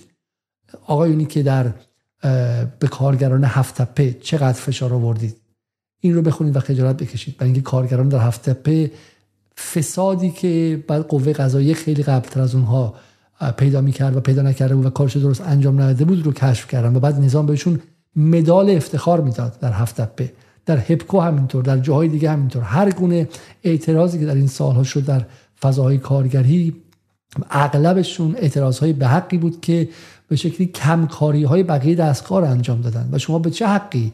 اولین برخوردی که با جامعه کارگری دارین برخورد امنیتیه. اولین برخورد شما باید این باشه که برین و گوش کنین و ببینید که کمکی برای نظام و برای دولته. من فکر می‌کنم که این رو باید واقعا پلاکارد کنن کارگران و به در دیوار بزنن برای اینکه به شکلی آقای خامنه ای معلومه که خوب دنبال می‌کنه مسائل رو به شکلی مسائل اعتراضات و اعتصابات و غیره رو. و این زبان زبان مشخصی زبانی که داره داره از جامعه کارگری در این فضای خیلی فضای اغلب زده کارگری در ایران داره حمایت خیلی خیلی جدی می‌کنه. این بخش آخرم که بحث نیت تی و بحث کارگرای جوانانی که بدون کار هستن و غیره. خب ما این بخش رو گفتیم. یک بار دیگه می‌خوایم برگردیم به چی؟ بحث کلیدی ما. در رابطه مستقیم بین درآمد و کار. درسته؟ و اینکه آقای خامنه ای چرا میگه ما باید مقابل دلالی بیستیم؟ و کی باید جلوی دلالی بیسته؟ خب، من در این ماه ها در این چند ماه که بحث اقتصادی رو شروع کردیم جوانان حزب اللهی و انقلابی خیلی زیادی دیدم که همشون بعد از ظهر در کنار کار دیگه یا به عنوان کار اصلیشون مشغول خرید و فروش سکه و بورس و این چیزا هستن و فکر می‌کنن که درآمد حلال دیگه چه اشکالی داره خب؟ و من فکر می‌کنم که این گفتگو این, این سخن خامنه‌ای خیلی خیلی مستقیم بهشون میگه که این جنس درآمد این تفکری که بخوای ثروت اینجوری به دست بیاری که غیر مولد باشه این این اصلا با با هیچ چیز سازگار نیست. علتش هم خیلی خیلی ساده است خیلی واضحه. شما باید بتونید یک معیار شما این باشه که کاری که من می‌کنم آیا چیزی برای منافع ملی هم داره یا نداره؟ خب میگم جامعه ای که نئولیبرال ها می‌سازن جامعه فرگمنت پاره پاره ایه من علی علیزاده با برادرم هم تضاد دارم. برادرم چشم هم چشمی داریم با هم دیگه. اون ماشین خرید من ماشین بهتر از اون بخرم. برای همین ما با هم دیگه رقابت اونجوری داریم. در پولدار شدن. یه رقابت هست که رقابت خوبیه. هواوی یک شرکت چینیه. شیائومی هم یه شرکت چینی دیگه است. اینا با هم دیگه رقابت دارن. هر کمشون سعی می‌کنن که به تکنولوژی جدیدتری دست پیدا کنن. قیمت ها رو پایین تر بیارن و بازارهای بیشتری بگیرن. این رقابتی که ما در ایران می‌خواهیم. ما می‌خواهیم که بخش های خصوصیمون با همدیگه رقابت داشته باشن. بخش های دولتیمون هم با هم رقابت داشته باشن با خصوصی ها رو ما می‌خوام اقتصاد ایران تحرک داشته باشه. ما دنبال تحرک اقتصادی هستیم. برای همین از سال شمال هفتاد بحث خصوصی سازی و اینها مطرح شد. این نشد که ایده بخورن و بگیرن و ما به دوره قبل از انقلاب برگردیم که سری پولدار داشته باشیم. این بود که اینا ادعاشون این بود که بخش خصوصی می‌تونه پولدارتر شه تحرک اقتصادی رو بیشتر کنه. خب حالا کار نشده بکنن اما اینکه رقابت فقط این باشه که من بیشتر دزدی کنم. من برم رشوه بیشتری بگیرم. من برم بیشتر جنگل خاری کنم. برم دلالی کنم. برم بورس بازی کنم که پولدارتر از اونشم که این رقابت نیستش که. این معیاری که ما باید داشته باشیم معیار جمعی و معیار ملی است. ببینید این تو حالا من متخصص اسلام نیستم ولی این تفکر نئولیبرالی که آقای نژاد نگران بود که از این طرف صاحبش بود و می‌گفت قانون اساسی کمونیستی برعکس. اتفاقا در فرهنگ اسلامی که شما امت اسلامی داری. یعنی شما باید نگران این باشه که رفتار حتی به یک مسلمان در مراکش و در اندونزی و در پاکستان هم ضربه نزنه و امت اسلامی یعنی یک واحد پیکره یک واحد یک پیکره واحد که منافعشون مشترکه که همون اگر در پاکستان کسی به درد بیاد در مراکش یک نفر آه بکشه خب؟ نه اینکه تو در همین خونتون تو همین ساختمونتون هم طوری رفتار کنی که سه طبقه دیگه ورشکست شن و بیچاره و بی پول شن و تو بری بالا. تو قیمت دلار باش کاری کنی که همشون بدبخت و بیچاره شن و تو یه شبه پولدار و میلیاردر شی و از اون محلم بزنی بیرون بعدم بری کانادا و آمریکا پولتو خارج کنی خب؟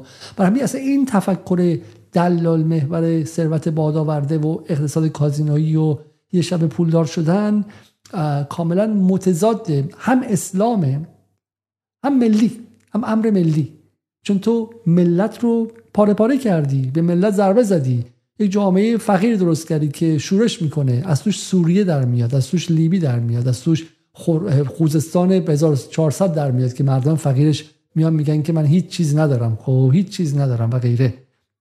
اون رو بیچاره کردی. بعد یه سری پنت ها ساختی توی نیاوران که هر 10 میلیون دلار 20 میلیون دلاره. خب تو چشم اونا کردی. و جامعه رو فرگمنت و تکه تکه و پاره پاره کردی. خب این جامعه پاره پاره جامعه پاره پاره مستعد فروپاشی است. مستعد اینی که میگم اینجاست که دشمن وارد میشه. پس ببینید زیربنا اینجاست. زیربنا ما بعد از اینکه ملت شدیم و تونستیم از مرزهای خودمون دفاع کنیم آمریکا به اون حمله نکنه. قدم بعدی چیه؟ اینی که ما از تمامیتمون به عنوان یک ملت و از اقتصاد کلیمون دفاع کنیم. اینجاست که وایستدیم فرهنگ اینجاست که ضعیف میشه. اگر شما این چشم هم چشمی داشته باشید معیارهای جامعه فقط کی پولدارتره کی پولدارتر نیستش بشه. و بعد هم سری دروغ به شما بگن که آقا قصه های موفقیت کلاس موفقیت روانشناسی موفقیت کارآفرینان موفق و غیر چی هستن و به شما همین رویا فروشی کنن. این رویا فروشی کنن شما یک ملت پاره پاره میشید. تو آمریکا این اتفاق میفته ولی آمریکا بمب اتم داره آمریکا قویه و غیره. ولی تک اونم در خواهد اومد. پنج سال دیگه آمریکا می‌بینین که چگونه بخش مختلف به جون همدیگه میفتن همین الان هم میفتن آمریکا جامعه جامعه نیستش مجموعه 300 میلیون نفرن که در جنگل کنار همدیگه زندگی می‌کنن. ولی این در جایی مثل ایران خیلی خیلی وحشتناکتر هم خواهد بود. برای اینکه ما هنوز ملتی در حال شدنیم و باید انسجام اجتماعیمون خیلی خیلی بیشتر باشه. و همین اون جنس دلال شدن و اون قصه های آینده فروشی خطرش اینه. برام یک دروغ دیگه. چون همین الان به جامعه آمریکا که نگاه می‌کنید تحرک طبقاتیش تقریبا معادل ایران زمان ساسانی است.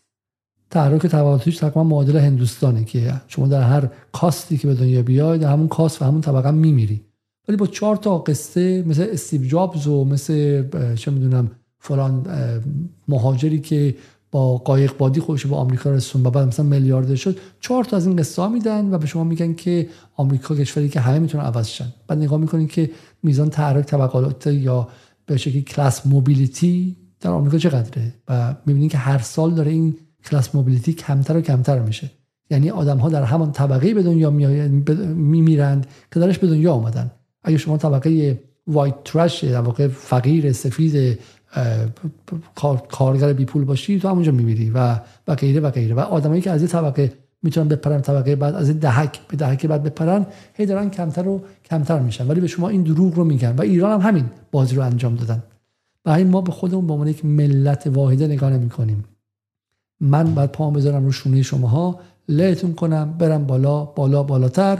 بعدم فرار سرمایه انجام بدم و از این کشور خارج شم و آقای خامنه‌ای اینجا وایساده نه به دلالی نه به ثروت بادآورده نه به رشوه گرفتن نه به یک شب پولدار شدن نه به باندبازی نه به رانت گرفتن. اول از همه باید چیکار کنید شما اینجا؟ به دروبرتون نگاه کنید اگر کسی دیدید که یک شب پولدار شده سرتون جلوش خم نکنید. ازش بپرسید که از کجا آوردی. ازش سوال کنید خجالتش بدید. اون نباید بتونه جلو شما راحت راه بره. بس سرش پایین باشه.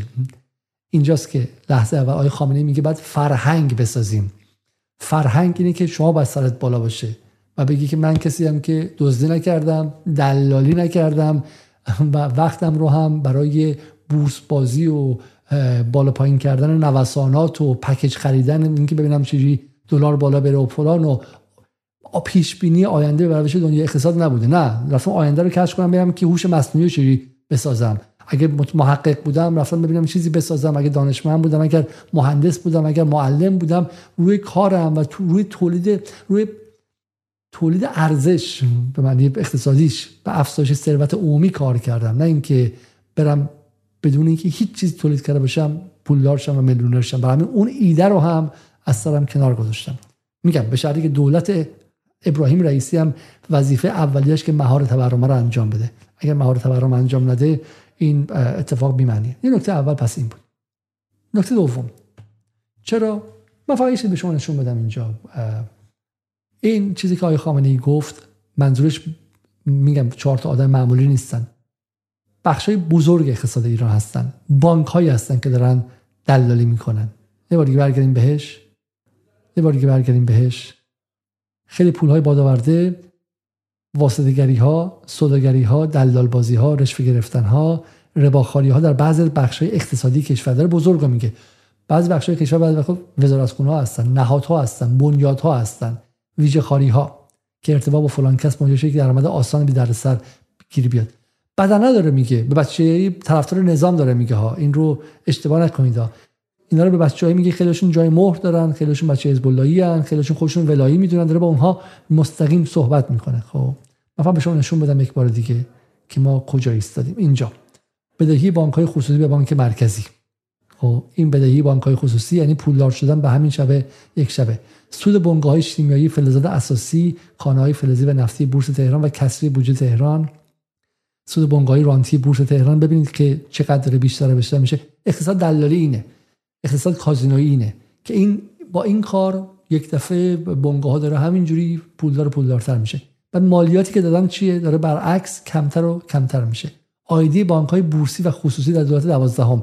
این اینه که آقای خامنه‌ای داره میگه. خب آیدی بانک های بورسی و خصوصی در دولت دوازدهم. منبع دلالی در ابعاد بزرگ مگا دلالی ابر دلالی اینجا هست برای همین ما به چهار تا آدم بیچاره پایین دستی که یه دونه سکه خریدن کاری نداریم.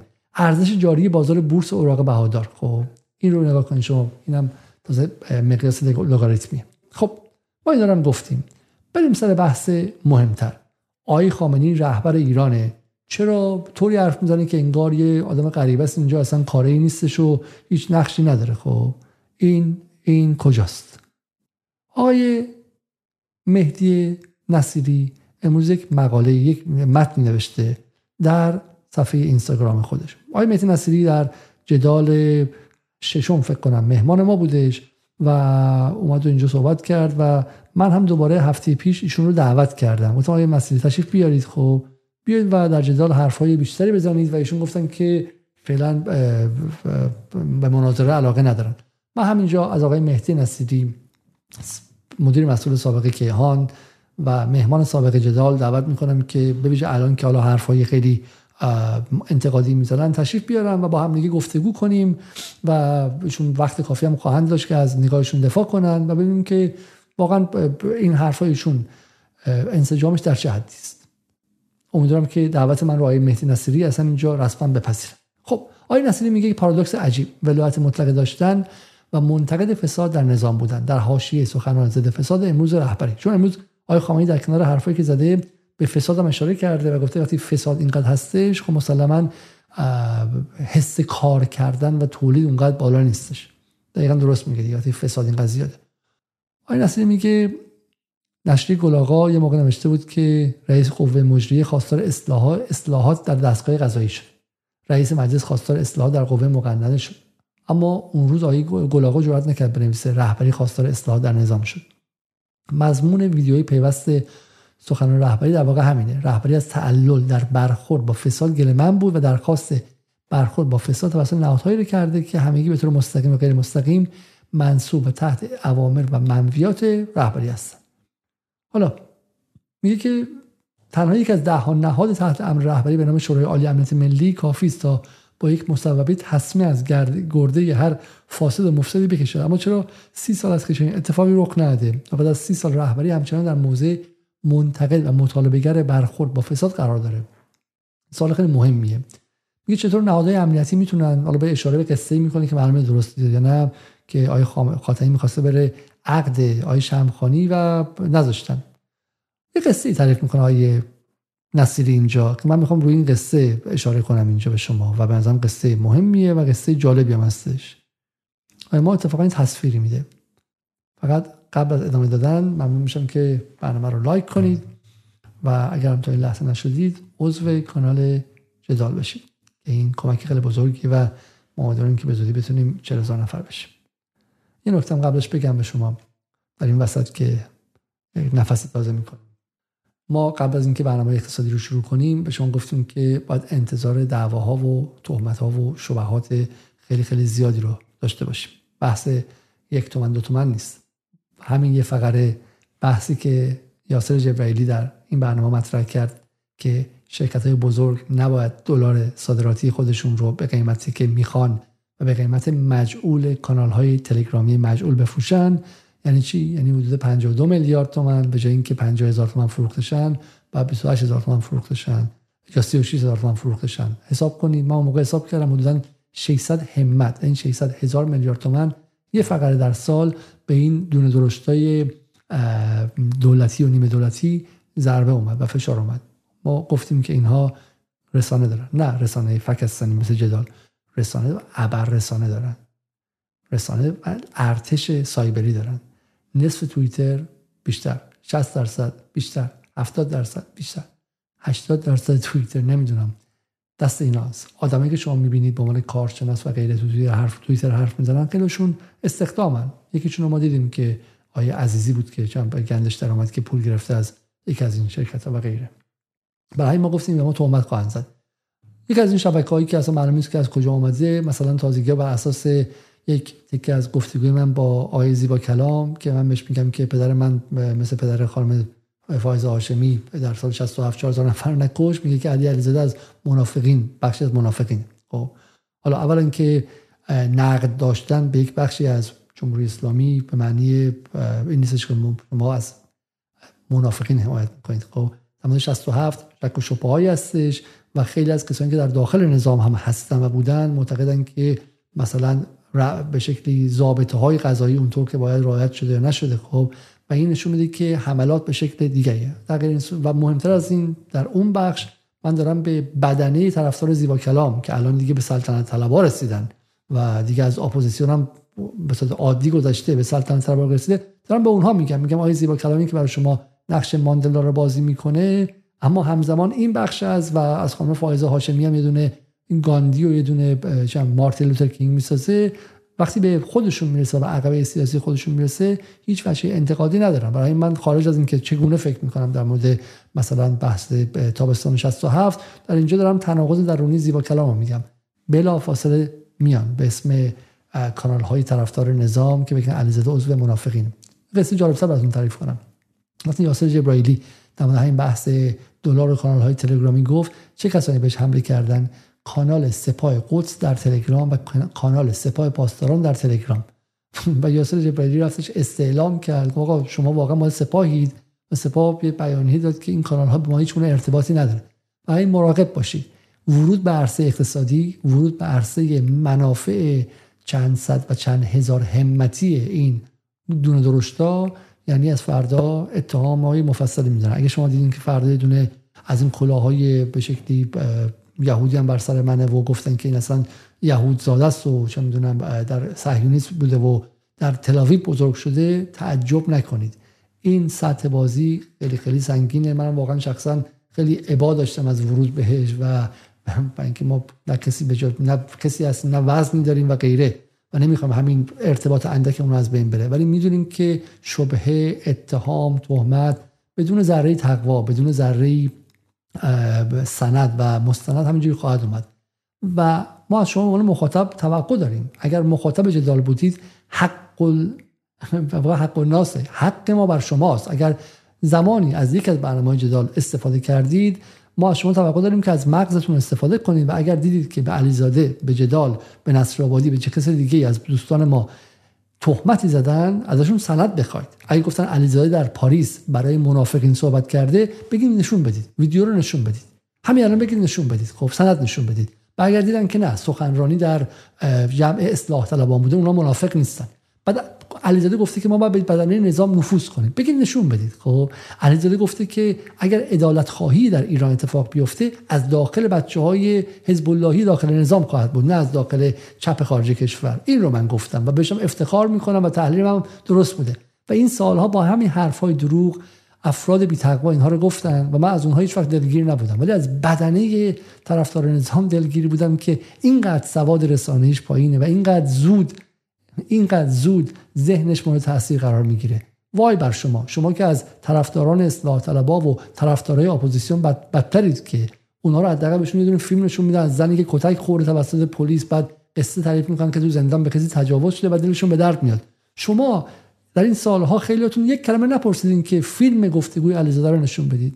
این همین کس چیزی که در موردش 7 تا ایمیل در این مدت گرفته بودم و فکر کردم به شما توضیح بدم. خب و این توقع رو از شما داشته باشم. برگردیم به بحث چی؟ برگردیم به بحث مهدی نصیری. مهدی نصیری میگه سال 76 که صبح را منتشر می‌کردم بعد از اینکه از کیهان اومد بیرون و از مدیر مسئولی کیهان اومد بیرون مهمترین خط کاری آن مقابله با فساد اداری و مالی بود که زاویه آن بعد از جنگ و دولت موسوی در دولت آیا هاشمی باز شده بود. هرچند در قیاس با فساد امروز ناچیز بود من به عنوان یک روزنامه‌نگار همان روز احساس خطر می‌کردم. حالا آیه نصیری این حرف رو این قصه رو در برنامه جدال هم در اون موقع تعریف کرده که ما در جدال پلاس گذاشتیم می‌تونیم در صفحمون ببین و با خود می‌گفتم اگر امروز جلوی این سوراخ تازه باز شده اگر امروز جلوی این سوراخ تازه باز شده در امر فساد با بیل گرفته نشه فردا با پیل هم گرفته نمیشه.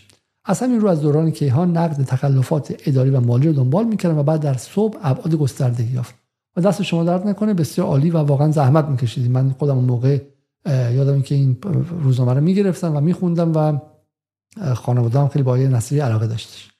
اما در این میان یک اتفاق عجیب افتاد. دو گزارش تحقیق تحقیقی متقن در مورد تخلفات دو وزارتخانه ارتباطات و نیرو در دولت سازندگی در صبح منتشر شد و در شکایت وزیر ارتباطات محتوای گزارش صبح توسط هیئت منصفه دادگاه تایید شد. در مورد گزارش وزارت نیرو هم پس از انتشار بخش اول گزارش کار به شکایت شکایت وزیر به نظر رهبری کشید و من هم در جلسه خصوصی دو نفره با رهبری نزدیک به 130 دقیقه از گزارش صبح دفاع کردم. و رهبری اعلام کرد مانع از گزارش انتشار گزارش صبح نمیشه و گزارش مزبور دست شماره دیگر ادامه پیدا کرد. همین من می‌تونم بقیهش رو در اینجا پیدا کنم برای شما این نتونم با برم بقیهش رو در بله نتونستم پیدا کنم برای این بقیهش رو از تلگرام برای شما بخونم و امیدوارم که چشمم یاری کنه. اما در این میان اما در این میان یک اتفاق عجیب افتاد و فلان. خب بله اما در کمال شگفتی هیچ اقدامی از سوی دستگاه نظارتی و قضایی زیر نظر رهبری برای برخورد با مسئولان متخلف صورت نگرفت. نه کسی به بنده مدیر مسئول صبح گفت که این گزارشات چه بود و نه چه کسی نه کسی به سراغ مسئولان دو وزارت ارتباطات و نیرو رفت که این ماجراها چیست. من در اون جلسه خصوصی با رهبری که حتما نوار ضبط شده آن در دفتر ایشان موجود است از شدت دلخوری و عصبانیت از باز شدن زاویه فساد و بی‌اعتنایی کلیت نظام در برابر آن سخنم را با آقای خامنه این گونه آغاز کردم. حضرت آقا مشکل جمهوری اسلامی این نیست که عوضی راه می رود بلکه مشکلش این است که راه عوضی می رود من پس از آن دو گزارش کاملا حرفه‌ای و عدم برخورد دستگاه مسئول و شخص رهبری که در جریان کاملا قرار گرفته بودند من پس از آن دو گزارش کاملا حرفه‌ای و عدم برخورد دستگاه مسئول و شخص رهبری نسبت به ادامه کار مطبوعاتی دچار تردید و سرخوردگی شدم و با خودم گفتم که این که تو گزارش پشت گزارش و خبر پشت خبر با خون دل خوردن و خطر کردن درباره فساد منتشر کنی اما مجموعه نظام هیچ واکنش و پیگیری انجام نده. از فساد قباحت زدایی خواهند کرد و من شرعا و عقلا موجود به ادامش نیستم. سال 78 بعد از یک سال برگشت به قوم و ادامه تحصیل تصمیم گرفتم که صبح رو تعطیل کنم. شب برای نماز جماعت با رهبری فراخوانده شدم. بعد از نماز در جمعی چند نفری که دوست عزیزم آقای سید مهدی شجاعی هم بود و او هم سرخورده از کار مطبوعاتی عزم تعطیل رو داشت رهبری به هر دوی ما گفت شنیدن می‌خواهید نشریتون تعطیل کنید.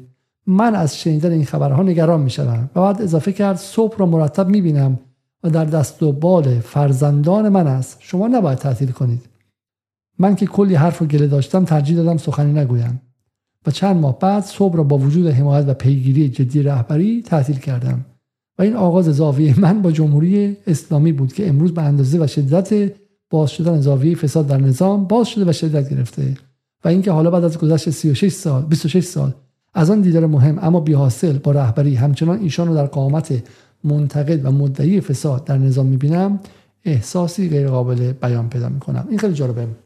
آیه نصیری که الان اسمشون در کمیته نجات برای ایران هستش در کنار تاجزاده و در کنار میرحسین موسوی و در کنار بعضی از اپوزیسیون خارج کشور و ملی مذهبی ها و غیره زمانی آقای خامنه‌ای دعوتش می‌کرده و با شخصی صحبت می‌کرده سی دقیقه بهشون وقت می‌داده و بهشون می‌گفته که شما گزارش ضد فساد رو منتشر کن.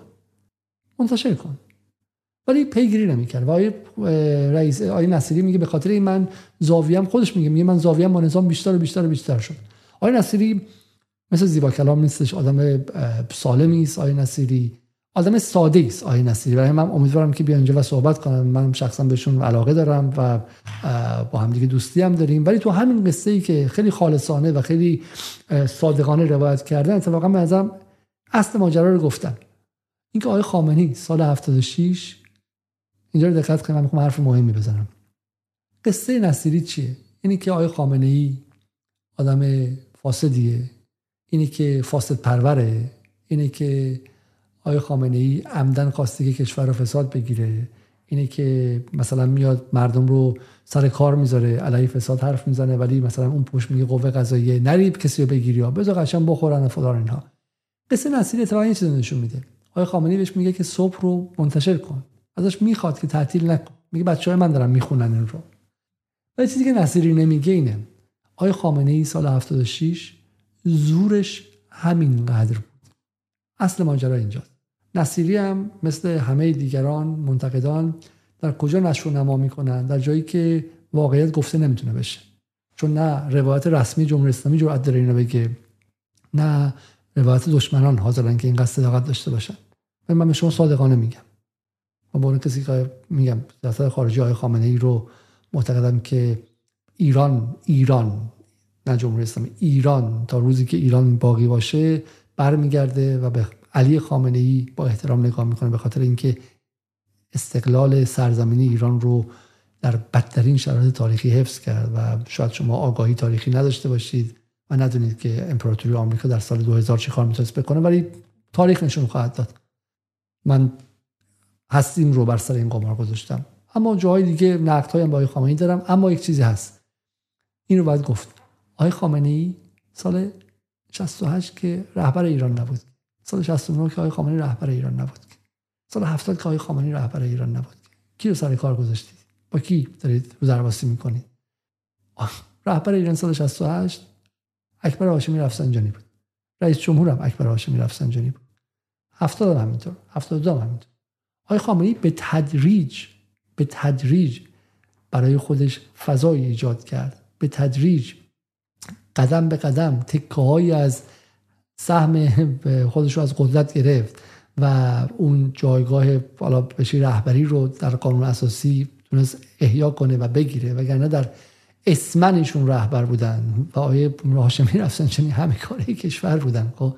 و زور آیه رفسنجانی آیه خامنه‌ای هم در سال 76 همین قد بود. نمی‌تونست که بیاد مثلا مستقیما جلوی آیه رفسنجانی وایسه. سخنرانی ها هسته سال 72 آیه خامنه‌ای به اشرافیگری در دولت به اشرافیگری مسئولان دولت همینجوری انظار میده و میگه. ولی توان ایستادن مقابلش نداشته. و این نکته خیلی مهمه دیگه. نکته کلیدی. اپوزیسیون میگه آقای خامنه‌ای دیکتاتوره. یک دیکتاتوره که دستور میده سپاه بره فلانی رو هر کسی خواست بگیره پوستشون رو بکنه. بچه های مردم تو خیابون شلیک کنن. یک دیکتاتور پل پوت عجیب از بالا. تمام قدرت دستشه. به قول انگلیسی ها omnipotent یعنی قادر متعال و omniscient دانای متعال و دیگه همه کاره است دیگه. جبار و جابر و علیم و عالم و همه چیز هستش خب. و این تصویر کاریکاتوری از نظم قدرت در ایران به نفعشونه. چون می‌خوان سیاسفید درست کنن شر و خیر درست کنن و به سمت براندازی آدم رو حل بدن. برای همین آقای خامنه‌ای همه کاره است. مسئول همه چی هم هست. حتی اگر ما تو این دیکتاتوری رئیس جمهور مال ما باشه حسن روحانی رئیس مجلس مال ما باشه یا مجلس مال ما باشه تو مجلس امید خب یا مثلا دوره 76 رئیس جمهور مال ما باشه محمد خاتمی رئیس مجلس مال ما باشه مهدی کروبی. بعد چه می‌دونم توی قوای دیگه هم یه چیزی داشته باشیم. روزنامه مال ما باشه اقتصاد مال ما باشه و غیره. ولی بازم آقای خامنه ای همه کاره است و دیکتاتوره و نمی‌ذاره ما کارمون رو انجام بدیم. در کار ما دخالت می‌کنه. قوای دیکتاتوری که اصلا شما کاری ندارید بکنید که بعد قوا هم تعطیل کنه. دیکتاتور یعنی این خب؟ برای این تصویر کاریکاتوری که دست جوان ها از اون سال 76 به این سمت دادن این بوده که آقای خامنه ای دیکتاتور تمام عیاره و اگر کاری نمی‌کنه نمی‌خواد بکنه. در حالی که ما در نظم واقعی ایران می‌دونیم که یک نظم decentralized مرکز زدایی شده است که هیچ کس هیچ کاری بخواد نمی‌تونه بکنه. اصلا قدرت معلوم نیست کجا هست. آیا خامنه ای حرفهایی می‌زنه که آدما همه براش الله اکبر و صلوات میفرستن از در میرن بیرون بهش جواب نمیدن. به این نشان که آقای خامنه ای هر چی که باشه. اصلا شما بگو دیکتاتور.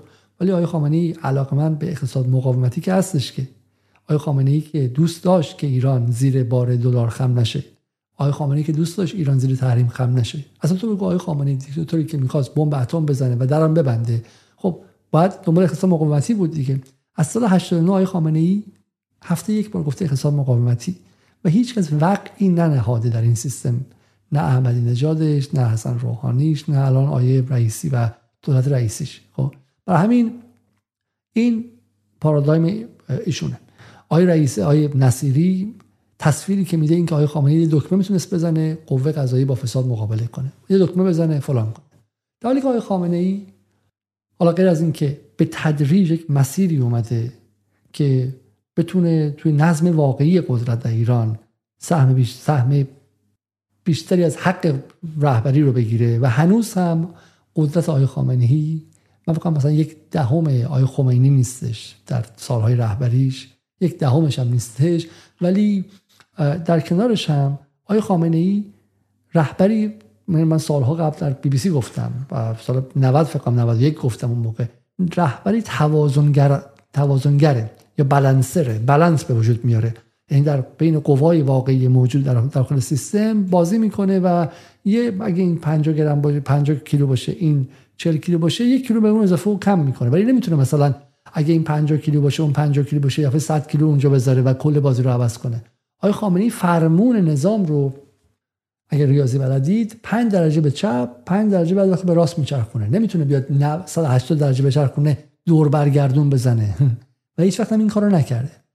موزگیری های آقای خامنه‌ای همیشه نسبتی داشته با قدرت واقعی در نهادهای دیگه در دولت به ویژه و رأی مردم در جامعه از یک سمت و همینطور هم بدنه طرفدار و اونجایی که بدنه ایستاده.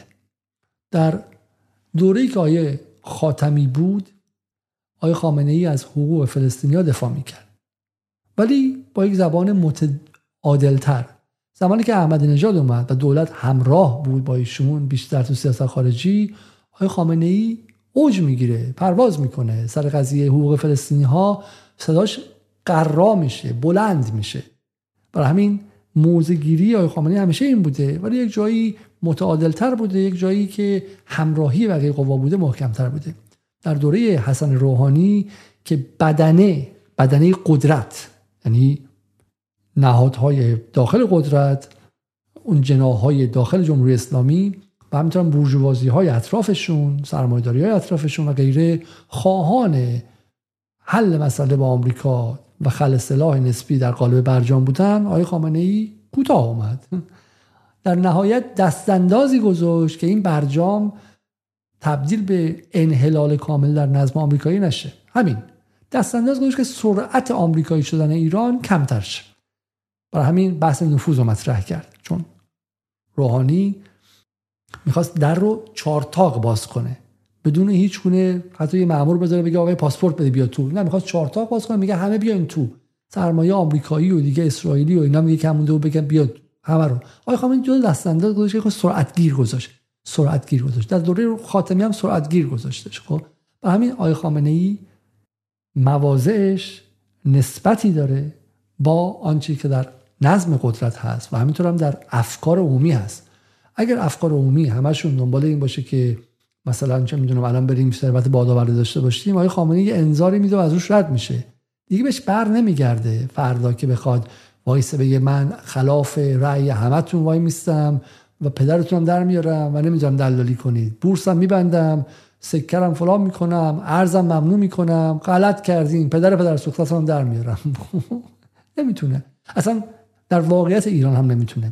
ایران کشوری پسا انقلابی است. که قدرت درش غیر متمرکزه. آقای خامنه‌ای هم بعد از رهبر کاریزماتیک اومده و رهبر دوم بعد از کاریزماتیک هیچ وقت نمی‌تونه اون چنان قدرتی داشته باشه. اینا اصول قوانین سیاسیه علوم سیاسیه. آقای خامنه ای هم اتفاقا همیشه در اون ظرفی که براش مهیا ظرف واقعی قدرت خودش رفتار کرده که بحران نشه. تازه به رغم اینها یک تک جمله ایشون در 29 خرداد سال 88 که نگاه من به احمد اینجا نزدیک از رفسنجانی تبدیل به بلوا و آشوب و فتنه شد و سالهای سال اصلاح طلبا و رفسنجانی ها روی این نکته اشاره می‌کردن که ایشون از عدالت رهبری خارج شده. خب برای همین ایشون توازنگرات در اون جایی که هست یک های خیلی خیلی محدودی می‌تونه بده. چه نتیجه می‌خوام بگیرم؟ نتیجه می‌خوام بگیرم که سال 76 قدرت ایشون کم بوده. اتفاقا دوست داشته با فساد مقابله کنه. برای همین هم هستش که از آقای نصیری هم مستقیم دعوت می‌کرده که باش دیدار کنه. چه کاری بود آقای خامنه اگه نمی‌خواست با فساد مقابله کنه که نصیری رو نمیذاشت مدیر مسئول اونجا باشه؟ اصلا آقای نصیری از خودش نپرسیده که چرا من بعد مدیر مسئول روزنامه اصلی نزدیک به رهبری باشم؟ چه کاری بودش؟ خب اگه دنبالش نبود. ولی وزن واقعیش این بود و بدنه کجا بود؟ بدنم توی این خطا نبودش. بدنه سیاسی هم توی این خطا نبود که دنبال فساد ستیزی رو بگیره و این رو تزریق کنه. چرا در این حرفا رو می‌زنم؟ چون امشب خواسته من و روی سخن من با منتقدان نظام نیست. این بحث بحثی که من رو به طرفداران نظام دارم. اول برنامه گفتم رو به ایران دوستان رو به نظام دوستان و رو به کسایی که آقای خامنه‌ای رو قبول دارن. از هر منظری. مثل من از منظر اینکه آقای خامنه‌ای برای ایران و برای منطقه می‌تونه استقلال بیاره. و می‌تونه مانع از ویرانی این منطقه توسط آمریکا شه. کسایی که اعتقاد مذهبی دارن معتقدن که ایشون بحث ولایت قبول دارن به دلایل مختلف کسانی که به آقای خامنه ای به عنوان فردی که مصلحت ایران رو می‌خواد و ایران رو دوست داره و آینده این کشور رو دوست داره اعتقاد دارن به این حرفای من گوش کنن. آقای خامنه ای انعکاس اراده طرفدارانش. آقای خامنه ای در هوا وجود نداره. چرا در این دو سه ماه اخیر آقای خامنه ای بیشتر بحث‌های اقتصادی کرده؟ چرا آقای خامنه‌ای در مورد دلار زده محکمتر حرف زده؟ قبلا هم گفته دانشش رو داشته ولی الان محکمتر داره میگه. چون احساس می‌کنه که در بدنه این خواست داره قویتر میشه. داره احساس می‌کنه که این گفتمان در بین پایینی ها داره به شکلی فرموله, فرموله میشه صورت بندی میشه. داره احساس می‌کنه خیلی کسایی که قبلا بحث فقط فرهنگی می‌کردن و بحث بحث دیگه می‌کردن الان به این سمت متمرکز شدن و خواسته نظام اینه. و هم در دوره روحانی آقای خامنه‌ای نمی‌تونست در مورد این مسائل حرف بزنه. مثلا آقای خامنه‌ای میومد در مورد دولت در دوره حسن روحانی می‌گفت دلار زدایی کنیم. و حسن روحانی باش چیکار می‌کرد؟ جهانگیری باش چیکار می‌کرد؟ زنگنه باش چیکار می‌کرد؟ همتی باش چیکار می‌کرد؟ فردا همشون میدن با بولدوزر از روش رد می‌شدن. و حرمت امامزاده رو متولی داره. آقای خامنه‌ای جایی وای نمیسته که اون سمت مقابل بخواد حمله کامل کنه. آقای خامنه‌ای میگم برجام رو پذیرفت شرط براش گذاشت دوازده شرط بود. وقتی طرف از شروطش عبور کرد دیگه درگیر زیاد نشد. سطح قدرت های خامنه‌ای در نظام واقعی امروز اینه. سطح قدرت های خامنه ای دیکتاتور که نه در حد رهبر اول ایران هم که به هیچ وجه و در حد همان چیزی که قانون اساسی هم بهشون داده نیست. آقای خامنه‌ای در اون نظم واقعی قدرت و سطح واقعی قدرت عمل می‌کنه. و اتفاقا اگر شما می‌خواین قدرت بیشتر شه بدنه باید همراه در شه. بدنه باید بتونه در بین سخنان آقای خامنه ای بتونه پیدا کنه که کدهایی که داره میزه چیه. این گفتگو پر از کده. این گفتگوی امروز پر از کده. در دفاع از کارگر ایرانی در دفاع از تولید مقابل دلالی در دفاع از افزایش دستمزد کارگر ایرانی و تناسبش با کار دقت کنید در حالی که تمام بدنه قدرت و حتی دولت در حال دست سرکوب دستمزد و دولت ابراهیم رئیسی حتی دستمزد امسال به قدر کافی بالا نبرد آقای خامنه‌ای میگه که دستمزد باید متناسب باشه. داره کد میده. ولی این کدا رو تا جایی میده که من و شما ازش حمایت کنیم و بتونیم این رو bold کنیم به قول روزنامه‌نگارا برجسته کنیم زیرش خط بکشیم ماژیک بکشیم highlight ش کنیم و بریم باش بجنگیم بریم براش بجنگیم و نشون بدیم که این بدنه بدنه اجتماعی داره پاش وای میسته. افکار عمومی داره همراهی می‌کنه باهاش و ما بتونیم باهاش فرهنگ سازی کنیم و بتونیم بتونیم براش بتونیم سرباز این حرفا بشیم. حرف اینه. اگه سرباز این حرف نشیم ایده دیگه مثلا این سالها با حضرت آقا حضرت آقا حضرت آقا گفتن میرن و در دفاع از کارآفرین خب کارگر رو سرکوب می‌کنن در دفاع از به شکلی دلال بازی و مولد سازی میگن اونایی که چند روزی 5 میلیون تومان تو تهران درآمد ندارن بیورزن و غیره و غیره و غیره. این من و شماییم که با آقای خامنه‌ای اجازه میدیم که به شکلی بتونه این چیز این مواضع رو محکمتر بگیره. همین آقای مهدی نصیری آقای خامنه‌ای سال 76 در همون حد که به شما اجازه داد بتونید و بیاید در همونجا کاری کرد کارستان.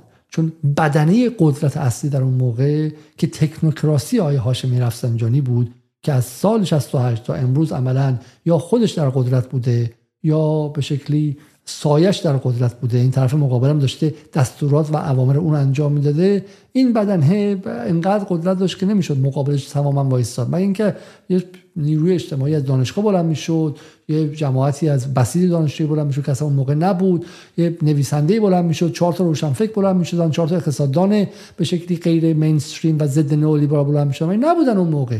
وقتی نیستن که خامنه‌ای تو خلا نمی‌تونه بجنگه. و برای همین الان من دارم می‌پرسم بسیج دانشجویی کجان؟ همین الان بسیج دانشجویی نگاه می‌کنی در دعوای در دعوای یاسر جبرائیلی که اصلا شما بگو اقتصاد نمی‌دونه هیچ خب؟ ولی استقلال که می‌دونه یاسر جبرائیلی یاسر جبرائیلی و علتی که من سه بار در جدال دعوتش کردم اینه که استقلال ایران رو می‌فهمه. من اصلا میگم اقتصاد اشتباه می‌کنه عکس اشتباه می‌ذاره سوتی میده هر چیز خب؟ ولی استقلال ایران رو می‌فهمه. بین یاسر جبرائیلی که استقلال ایران رو می‌فهمه و طرفی که به شکلی دنبال جهانی کردن اقتصاد ایرانه و با IMF به شکلی هم عقیده است. نمیگم باش رابطه داره. هم عقیده است. بسیج دانشجویی فلان دانشگاه میره سمت IMF رو می‌گیره. خب در چین شرایطی چیکار می‌خوای بکنی؟ آقای خامنه‌ای کجا می‌خواد وایسه؟ با همین بستگی من و شما داره. بستگی به جوانانی داره که خودشون انقلابی می‌دونن. بستگی به اون نیروهای جهادی داره. نیروهای به شکلی انقلابی داره. نیروهای طرفدار ایران داره. نیروهای ملی داره. نیروهای عدالتخواه داره. اگر پای اگر وارد کار شید اگر بیاید پای این صحبت ها و در افکار عمومی پخشش کنید صحبت های قبلی آیه خامنه‌ای درباره دلار زدایی پخشش کنید. صحبت های قبلی آیه خامنه‌ای درباره تولید و مهار تورم پخش کنید و پاش بیستید. بعد آیه خامنه‌ای می‌تونه موضوع سریحتر هم بگیره و اینجا میدانسازی وسیعتر هم بکنه. آیه خامنه‌ای می‌خواد این کار انجام بده چون وقتشه. میگم در دوره حسن روحانی نمی‌شد. حسن روحانی دنبال این بود که جهانی شدن رو از برجام به افکتیو و از افکتیو به جای دیگه به جای دیگه همه همه پکیج رو می‌خواست. ولی الان این دولت تا حدی همراه تره. اما این دولت هم بدون اینکه هل داده بشه بدون اینکه فشار داده بشه به تنهایی به جایی نمیره. برای برای برای جنبندی. برای جنبندی. یک بار دیگه. دوره گذار حساسی در حال اتفاق افتادنه. دوره ای که هر روز اتفاق نمیفته هر هزار سال اتفاق در دوره در هسته یک ملت. در جمهوری اسلامی هم که از روز اول هزینه دادن بوده از سال 57 الان لحظه چیدن میوه به پایان تونل سختی داریم نزدیک میشیم. و این تونل سخت رسیدن به این پیچ آخر تاریخی به قول خدای خامنه ای نیازمند یک نبرد نهایی است. نبرد با کسایی که می‌خوان اقتصاد ایران رو اقتصاد یک کشور پیرامونی توسری خور و خام فروش و منبع فروش برای غرب نگه دارن که تازه التماس کنه بره برجام رو احیا کنه و بتونه نفتش رو بده تا اونها اجناس خودشون رو به ایران بدن و بذارن بچه ایرانی برن تو اونجا مثلا درس بخونن و پاسپورت ایرانی مثلا برای غرب معنادار شه. و اگر ایران فضولی هم کنه بگه این کار نمی‌خوام به بهانه زن زندگی آزادی فردا به بهانه چیز دیگه ای پس فردا به بهانه چیز دیگه ای داخل ایران رو هم اونقدر قدرت دارن که به آشوب بکشونن. رسانه دستشونه نیروی متفکر دارن اتاق فکر دارن بخش تکنوکراسی ایران باشونه و طبقه متوسط ایران هم خواه بهشون دل بیشتری داده. سمت مقابل مهمترین فردش آقای ابراهیم رئیسی نیست آقای مخبر نیست آقای نمی‌دونم اسمای دیگه بگم یا نگم.